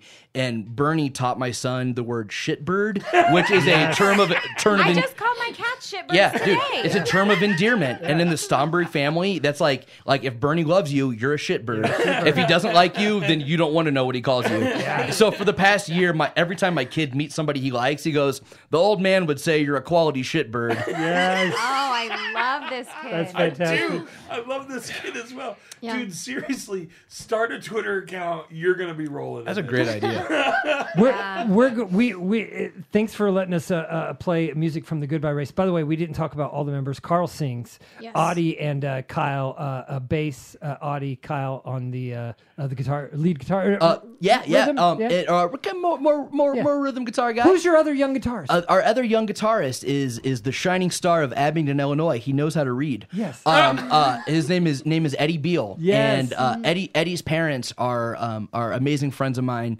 um, who are just a, a little bit older than me. And uh, and actually, I met Eddie when he was in fourth grade. He's a rock star. He's a rock star. Yeah. And his dad brought him in for a haircut, and uh, I was like, "Hey, man, what are you doing for you? Like, what I, what can I do for you?" And he was like, "I would like a side part pompadour with a duck's ass, please, sir. Thank you very much." and I look at his dad, and I'm like, "Where the hell did this kid come from?" And he said, "I don't know. My dad showed him Amer- American Graffiti once, and this is what happened." And uh, n- now that fourth grader is a six foot three uh, powerlifting. Um, uh, 19 year old, soon to be 20 year old. Is he and, Henry uh, Rollins? He is basically, dude. He was at the gym last night, like, and he was wearing his Hen- Henry Rollins uh, half man, half machine T-shirt, Yes. uh, while he was like squatting like 800 pounds. Like he, the kid is a freaking animal. He's And- got Legs for days. He's got legs for days. We, Legs we for actually days. we actually joked about naming the next record the Goodbye Race doesn't skip leg day. yeah. Nice. Uh, Because Carl, Carl has, Carl has this- excellent thighs. Oh, or dude, not thighs. his Uh, calves. Calves. He's got the Calves. sexiest Calves. calves I've ever seen. Wow. Yeah. Uh, and, and like Auty's a distance runner, and like I mean, I'm the guy that like like I bench press a lot of weight for like a short guy, um, but I'm not. You see, the, you see these gams, not attractive, you know. But uh, but yeah, we joked about calling it. It doesn't skip leg day uh, because of Eddie and Carl. Mm-hmm. Um, and then our our drummer is uh is is Nick Isher, The of, wonderful of, Nick Isher, yeah. of WGIL. Yeah. Yeah, we love fellow broadcaster of Fellow ours. broadcaster, Yeah, yeah. that's right. Absolutely. Absolutely. Um, and uh, that album can be found on all platforms. All streaming The latest platforms. is called what? What is the name of it? They'd It sell sells- the sky if they could. Wonderful. I we love- talked about it. I love the title. Of it's a great title. Yeah. It is so perfect because I feel like that is the world we are in. Yeah. That's it. right? Yeah. It's just like uh, it's almost disgusting that everything is for sale. Yeah. And I feel like you get on all these social media platforms, which we're all on them. Like you mm-hmm. almost have to Yeah. be, right? I mm-hmm. mean, we have to be, you know, because you want to get the word out. You want people to to join what you're doing. Um, but at the same time, we're like all trying to sell ourselves to each other, and it's just like it's too much. The pitcher's mound is for sale now in mm-hmm. baseball. You watch baseball games and they've got a Pitcher's mound. yeah. There's a Chevy logo oh, or Oh, for a Oh, Geico right, logo right, right. in the pitcher's Well, mound. that's always been the case, like behind the catcher. You know those rotating. Right, right. No, it's literally on the pitcher's mound now in the dirt. Yes, dude Yeah. it's It's like crazy. so so much of what we like try to do like when we did our record release show you know it was a it was a, a, a free show Yes. Yeah. at a venue that was was was organically you know uh, grown uh, developed and grown um, by my my friend Blake Benedict Yeah. and Yeah. um, and you know we had great cooperation with with you know Nora Sound Say the name of his venue, by the who way. um uh, Reserve Artisan Ales Yes. um, The Vault. um, Yes. slash the vault and um, and you know great cooperation from from our friend Greg Norris and and uh, yeah. What a stage that night. you know and, Mm-hmm. yeah. and and did and did that did that because um because we we collectively looked at that night as as um, a celebration of community and you know it, it was a, a, a free show uh, giving that that venue and sharing that with a lot of our friends that um, produce like certain kind of like artisan you know kinds of crafts and and, and services And brought other bands with it brought too. brought Yeah. brought other other bands with and because you know the idea that everything is for sale and and although you know there is a um um it it, it it's there's an expense involved in in making these things happen. But like coming from a family of of artists um as well we believe that art you know doesn't always necessarily have to be free but should be accessible to all people regardless of your you know socioeconomic standing. Yeah. and um and it's important to us to to uh, to to to share what we have, especially because it's you know material that's um, that's influenced um, and inspired by like, the people and things around us. Yeah. I mean, Yeah. like that record cover has my dogs, um, Sabrina and Archie, and it was a picture taken at the spillway, which is where I always take my dogs to run. Yeah. you know, um, because so even many people know that spot. yeah. Yeah. And even even that is just like, you know, it's a celebration of, of community and a, a, a gathering place for, for, for people. Before, but, I'm sorry. Go ahead. I was just gonna say, where can we see you next? Like, is there an opportunity to come out anytime soon? Is there a summer full of Goodbye Race shows? Man, A few um, coming up anyway? We've actually been discussing that. We've played probably two dozen shows in the last six months or so. That's Yeah. pretty Uh, great. we've been, been been very active. Um, Yeah. For the for the summertime, due to like schedule, um, you know, I'll have my, my kids a lot over the summer and uh, some various you know vacations and whatnot. Um, I think the summer is going to be pretty. Uh, pretty pretty pretty calm um, but we're working on uh, booking a uh, small kind of galesburg festival in september um, at Yeah. at the at at the venue yeah. um, and our vault. at the vault. So um, so we've been been working with uh, the the management there, um, trying to to find some dates and uh, and do another celebration of of all things Galesburg. If Yeah. you're not Love that. familiar with the vault, it's on the corner of Tompkins, Tompkins and Kellogg. and Kellogg. Yes, absolutely right. Oh, sorry. No, you're always Get on busy. your mic you or there, else, buddy. Ted. Yeah, yeah, Look Ted. at me, I'm right on my mic. I'm Yeah, she is. hey, before we do the thing about the About the thing. thing. Yeah, we about the the thing thing. about the thing, I just want to say, uh, 2016, I got invited to go on a the Quad City Honor Flight. If you don't know what the Honor Flight is, um, You've I've- been on an honor flight? I've been on two. Wow. Uh, yeah. Uh, so um, uh, veterans from all wars um, are invited to, to go on and go see the monuments in Washington, D.C., spend a day doing that with fellow about 90 other uh, veterans. and it is just a, a big day. it's a literal day. back. It's a 16, 17 hour day. Yeah. Yep. Yep. You leave uh, the Quad Cities at about 5 a.m. Um, and you get back home about 10.30 at night back to the Quad Cities, go out to Washington, D.C. Um, they get to see the monuments. There's closure, there's tears, there's stories. Um, but Kyle, you were on that flight in 2016 as a guardian. I was. I just wondered what your and by the way, picture right there. You were there that day. I was there that day. yes, day. you were. Whoa. Your You're guy in is the there. room. Yeah. Yep. Um. eh, So 2016, I know it because of the Cubs flag right there. Yep. The Cardinal fans did not like that. They did not one Screw bit. the Cardinals. Not one did bit. They did not like it. What is your military connection, and why did you say I'm going to be, go be a guardian? I'm going to. Okay, so um, so some friends and I um have have uh, operated a um a support group, if you if you will, um, to benefit the honor flight of the Quad Cities, and Yeah. I've been working with the honor flight in in some some form for the past nine years. Yeah. and Cutting hair and helping with their cutting events. hair. Yep, Yeah. yep. We uh, we had had had started an, an organization um, um, uh, that was based around my my friend's well, it was it was over James Pearl's beard. Yeah. and uh, one of our lifelong friends, Calvin Pearl. Yeah. So it started over them selling selling T-shirts out of the back of their their trucks. Um, um, they're uh, both union pipe fitters, and we're selling T-shirts um, out of the back of uh, back of their trucks at, at job sites um, because someone had decided that James would shave his big beard off for twelve hundred dollars. Yeah. And so that was the the origin of Shave for the Brave. So Yeah. um so I was one of the first like four people in, in, involved in that and and um and still to this day I'm one of the last even though technically we operate under uh now we operate directly under under honor flight. Yeah, and, Um, and to cut hair for the day of the events, you're yeah. usually there with Um, maybe someone else. that- yeah, that's Yeah. me. That's Yep. me. I'm the guy from from from year one. I think there's only only one time that I had to sit something out because I was on vacation with my kids. Um, so uh, yeah, so so that 2016, um, I had the uh, my my late friend uh, Jim Nelson um, had uh, his mother had gotten sick. And she had already paid, and at this point, I had been working with Honor Flight for a couple of years. Yeah. And she asked me, she was like, "Honey, would you take my my seat?"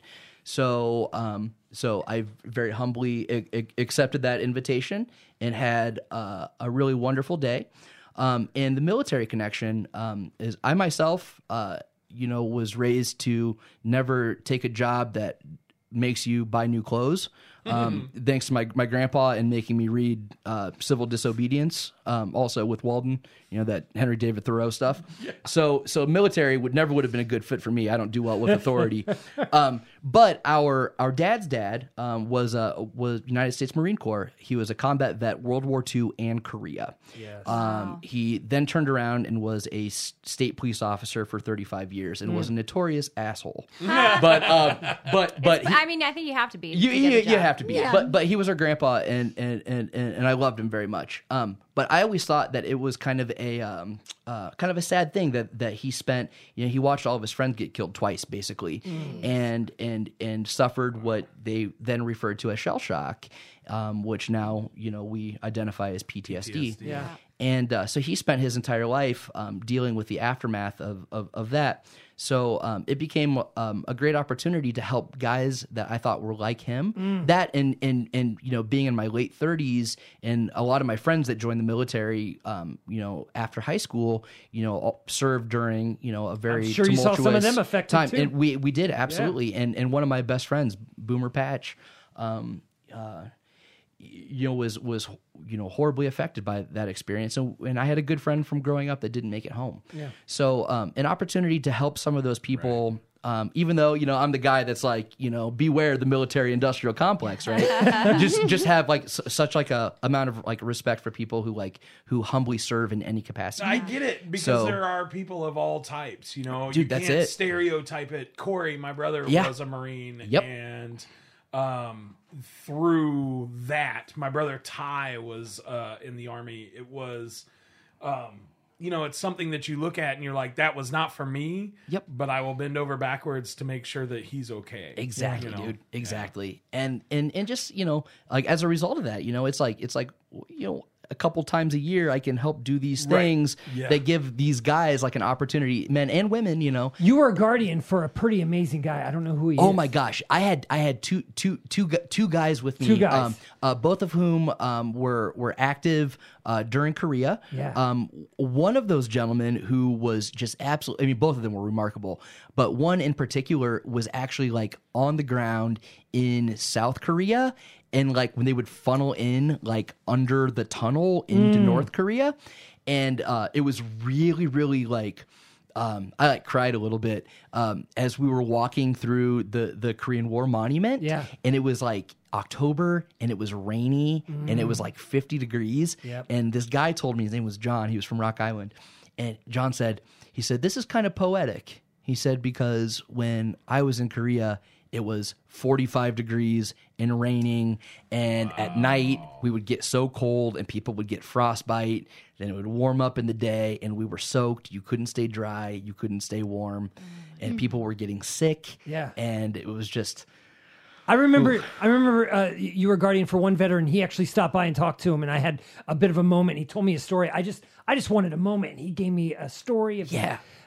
I, I don't want to go into it because it'll it'll take forever, and we get we got to wrap up real soon. But uh, it, it, it was amazing, and that's why I remembered you that day, uh, being there with him. And so I, cool. Yeah, And, and and and also like one of those things that that is like an important part of my um my my personal life is um, um I've been an actor mem- an active member of our local Masonic lodge. I'm a, a, a Freemason and um and which is you know considered to be like like the the largest like they call it like a post collegiate fraternity um and you know modern freemasonry has existed for 300 years and um but it's it's it's something that's has been a very like important part of my my my adult life you know um you know uh, Isn't someone gonna like sweep in through the window now No. and like Well, I- I mean- 86 you for saying that? of we do know. Freemasons, I mean, no I do know who actually killed JFK. Oh, but like, but but but but but but there were uh, on that on that trip. I I, I made sure that I wore a, a hat with a Masonic emblem on it. Um,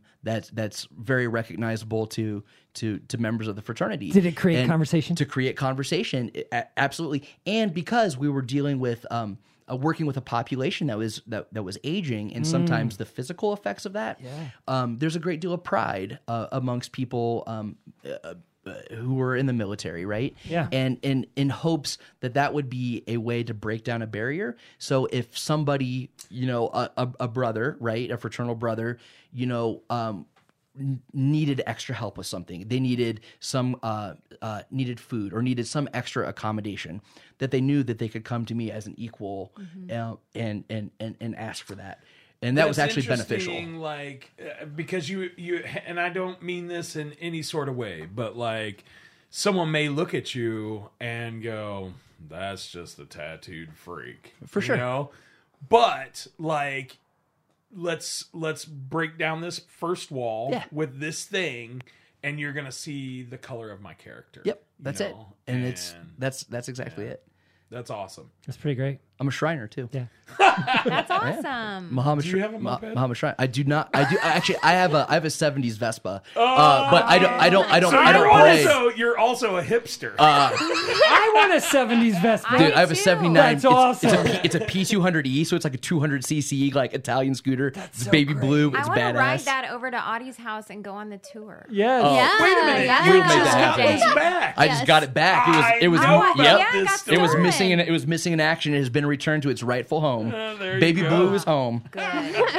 Okay, we Do, never. do the thing about a thing. the thing about a thing. The thing of a thing. we kind of go around the horn and say and, and let people know something we've watched, we've heard, we've seen, um, that we've whatever it enjoyed be. that Yeah. you want someone else to enjoy. And and Mandy's already got hers, I can tell. So we're gonna start with Mandy today. Well, I have two things, and Yeah. I know that's not the rules, and I don't care.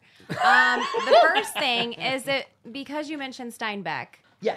So I don't know if you guys have seen this circulating around the interwebs. It is a letter that Steinbeck wrote to Marilyn Monroe asking her to sign um, an autographed photo for his nephew. Have you seen this? no. No.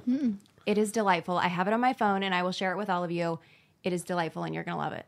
Okay, so that's the first thing. The thing that I'm reading right now is um, Matthew McConaughey's book Green Lights. Um, It's an autobiography. My husband actually read it first. And as you guys know, when you're with somebody, you can make them do things like, "Hey, I'm reading this, and then you're going to read it, so we can talk about it." Right? 'Cause Yeah, that's yeah, just yeah. that's marriage. Yep.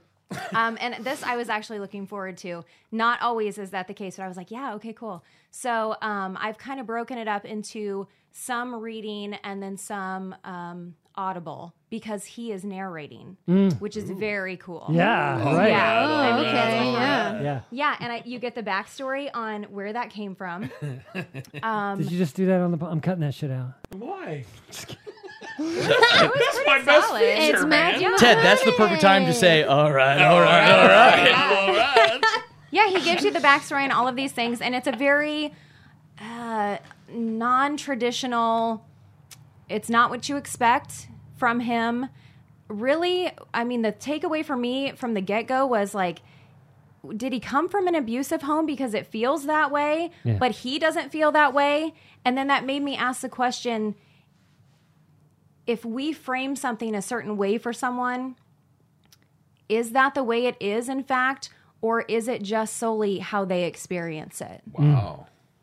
So anyways green lights by matthew mcconaughey and then we'll all talk about it That's pretty great. Okay. Okay. That sounds okay. awesome. This is a follow-up podcast. All right. yes Auty, I'm going to put you on the spot. Yeah. S- Something you've read, seen, or uh, love that, that someone else should know about. Okay. Um. Well, I did just watch a movie recently that like maybe, but I also have a movie that's my absolute favorite, so Yeah. I'll probably have to do that one instead. Do that one. Yeah. do that one Um, maybe I, I'll I'll do a little Do a two twofer. for a little bit. here. I'll do a nod for the first one. I just watched a movie called Lady Chatterley's Lover on Netflix. Mm-hmm. It's based off of a book, i read the book and that movie, albeit maybe a little um on the soft porn side, um, that's why i read the book in high school which uh, j- uh, forewarning, There it is. there are boobs and um full frontal male nudity. Um, Period piece. but it is. No Yeah. period. It is. I hope I, I knew it. I hope this takes place in the 70s. it doesn't. It takes place um in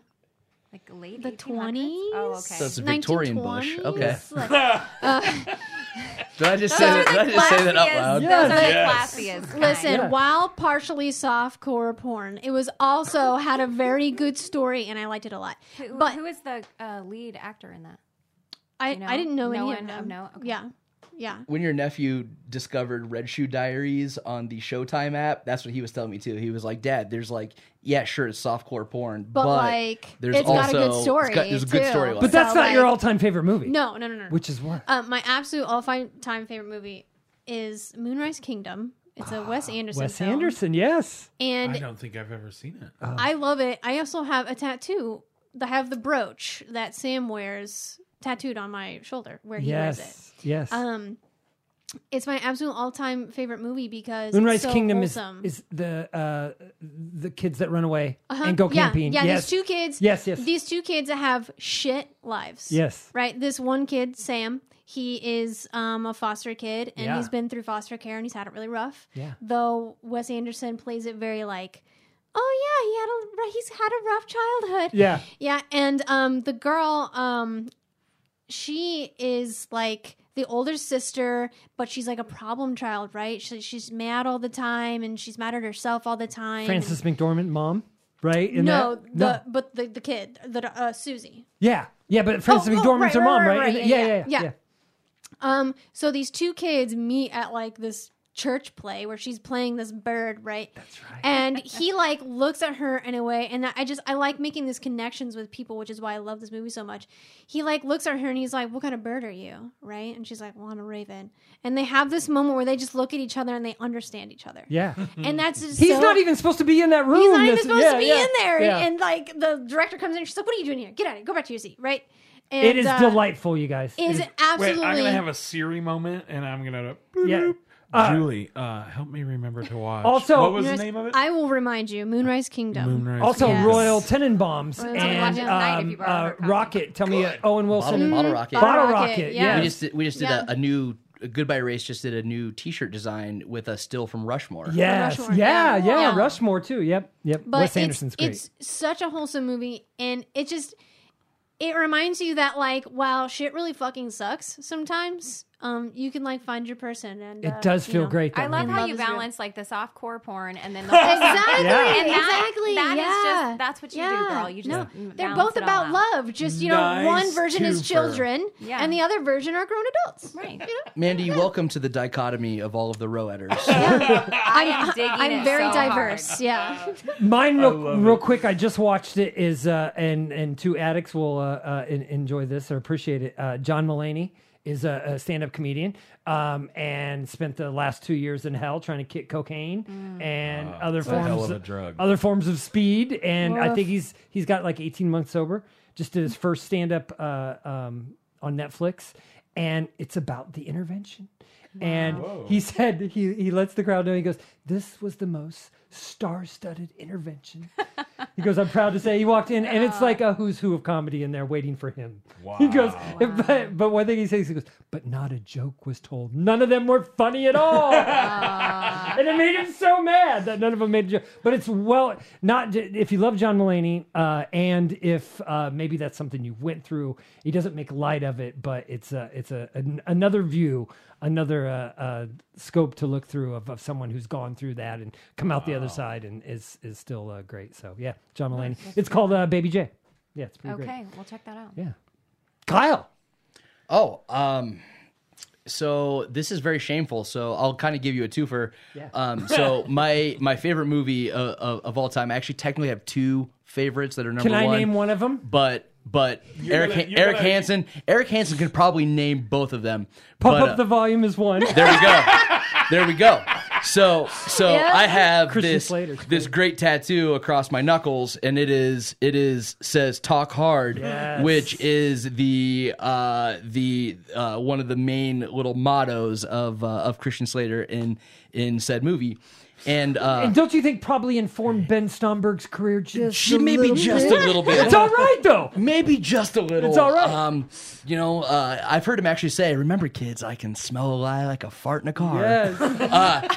and uh, but uh, on, on account of that, um, um, every year on my birthday, since I was probably fourteen or fifteen, I either skip school or work, and I hang out in my underwear.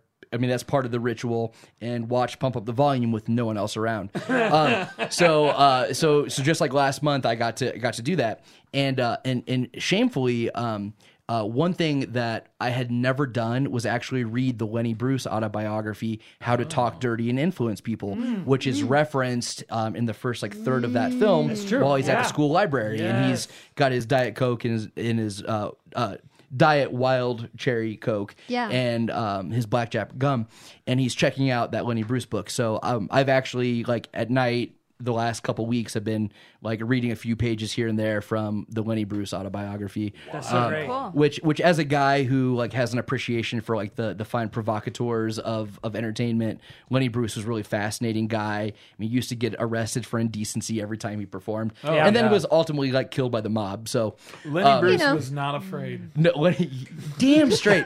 Thank you, Michael Stipe. Thank you, Michael Stipe, for for for, for normalizing that pop culture reference. Pump up the volume, Christian Slater. Do you know it?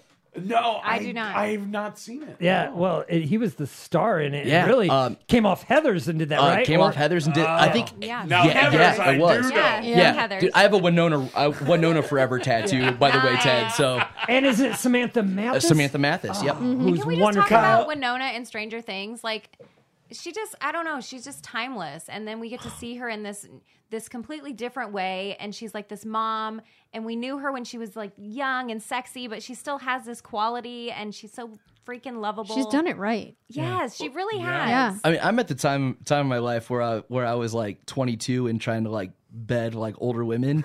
I'm at the age of the older women now. So like so like I really appreciate how Winona has aged with me. Yes. You know what I mean? Yeah, yeah. Yeah. Well, I'm gonna say something that like is like probably inappropriate to say No. to one row Rohweder, but like super inappropriate. And it's all about tattoos. But I'm gonna need to see you naked, Kyle. Yeah. I do have a tattoo. Yeah, that's true. I, I mean, just for the tattoos. yeah, yeah. Uh, th- yes, there there are a couple hidden ones. Uh, let, us just say Easter eggs. Let's just say tainted love. Easter eggs. That's not what they're called, by the way. They're not. Nobody says that. I just Uh, there you go. There you go. Oh, you're talking about like hidden hidden tattoos. things. Yeah, Yeah. yeah, yeah, yeah. Yeah, Ted, get Yeah. with it. But I know what they're fucking called, Yeah. dude. I'm a married woman, Yeah. son. you can't surprise me. I love you. Yeah, man. Ted, I'll show you. I'll show you my ass anytime. Perfect. Um, it's a beautiful night. We're not going to keep you guys from it. Uh, Auty, have a great walk home. Or Thank maybe you. Go to, uh, and, and Are you Kyle, gonna thanks for let being- me do my thing of the thing? I'm just You can let Ted do his thing on the thing. I Oh, thought- Ted. Didn't I make you His kick thing it off? was That was insulting What's your thing of the thing? okay, I will be quick though. I promise, and then you guys can Yes. go home. Um, so you guys have all been so deep and like meaningful, and Yeah, me especially. and I'm gonna bring it back to like 12 year old Ted. Yeah. no, not really. Um, so we sit around um in the evening times, just kind of trying to relax, and a lot of that involves screen time and TV time. And we're we're trying to find this path with my daughter that we can enjoy something together on the TV. And it's hard because I do not like Boss Baby um, but she does. And so we found this show, and I don't know if you guys have ever seen it or not, but it's called Animal Cribs. Mm. and no. it's this Mm. guy, it's on Animal Planet. I'm And intrigued already. Yeah, well, well, Yeah, yeah. like, have you seen like the like uh, not baking with the stars, but like uh, bake championship or chop Yeah, championship? or nailed it. Yeah, and, and like the winner of that will get their own series. Well, this is the Oh, okay. Animal Planet version, and this guy is a home renovator, remodeler, and uh, he wins this show, and so he gets his own show, and like he will go into a house, and they'll be like, we have all of these pets and like they're taking up this space and we're kind of outgrowing it or we're we're a rescue There's for bunnies well yeah i mean Yeah. in some cases like just out of control Sure. and he'll come in and he'll do these whacked out designs like really amazing he did this reptile one where he took this people's entire basement and like put in a waterfall and all these like That's rock structures I do. Yeah. I do. um, you you've seen it? No. No, that's Oh. what she oh. needs in her basement. Oh, A waterfall, yeah. Well, your bat needs something. Yeah. So it does, he, he yeah. creates a habitat for these He particular. creates habitat, That's so pretty great. it's not it's not like your HD TV where they come in and they're like, "We put in a jacuzzi hot tub in your master suite." Yeah. it's more like we created this habitat for your animal, and it's phenomenal. What network are we on? Animal Planet? Okay. Animal Planet. Cool. And and it's something that when we can sit down, like we're like, you know, uh, my daughter will say something, and I'll be like veto, and like my wife will say something, and my daughter will be like, veto, and we can say Animal Cribs, and we're all like, yep, that's Doing the thing it. that we're watching Yeah. tonight, Nice. and it's. Like if you want to put something on, it is totally cool to watch this like uninhabitable space turn into something cool for like the pets that these people have. And it goes everywhere from like snakes to cats to rabbits to I've got a donkey in my backyard sort of. Yes. You I mean, and who doesn't have a donkey in their backyard? you want to you want to know what our family show was? X Files. Nice. I love that show. That's how by the creepy way. we That are. should be no surprise. That's no how creepy surprise we that. are. Anyways, Should be no surprise. So yeah. Awesome. I just I I would have let you uh, wrap it up, No, but that's like fine. I actually had a good one that I wanted to share this time. That's so wonderful. I had Yeah. to stop I'm you. not going to watch it, but You're not going to watch it? no. a chance. Why not? what if I bring you over to my house and I'm like, you're gonna have to sit down and watch the show with me? He doesn't sit down, period. You know Exactly. No, that's yeah. true. He doesn't. Row Laura, winners. make him watch it. Thanks for being here today. Thank you for Thank having you appreciate it guys very so much. much. Yeah. Fun as All right. ever. Absolute, absolute pleasure.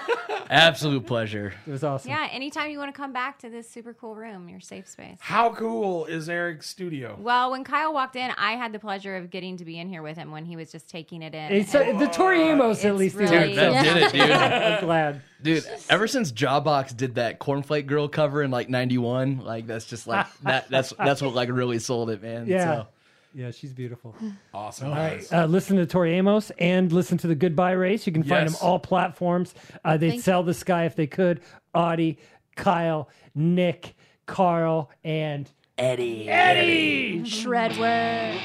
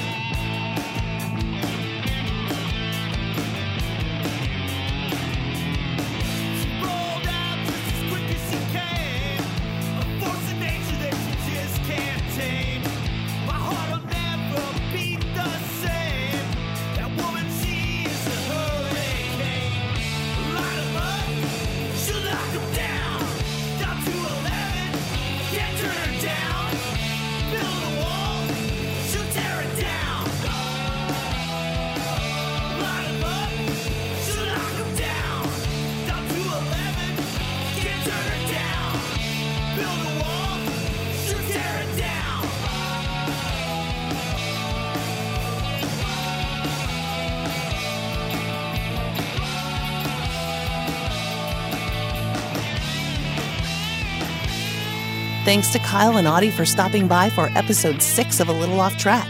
Find music from the Goodbye Race now, wherever you stream your music. Like our A Little Off Track logo? Josh Dixon hooked us up with his mad graphic design skills. Put him on your next project and see his work at joshuadixonart.com. Thanks to William Colvin at Laid Back Manor Studios in Galesburg for mixing and mastering the show. If your band is ready to make an album, William is ready to make it sound amazing at Laid Back Manor Studios in Galesburg. On behalf of our hosts, Eric Hansen, Ted Beavenauer, and Mandy Balser, thanks for going a little off track.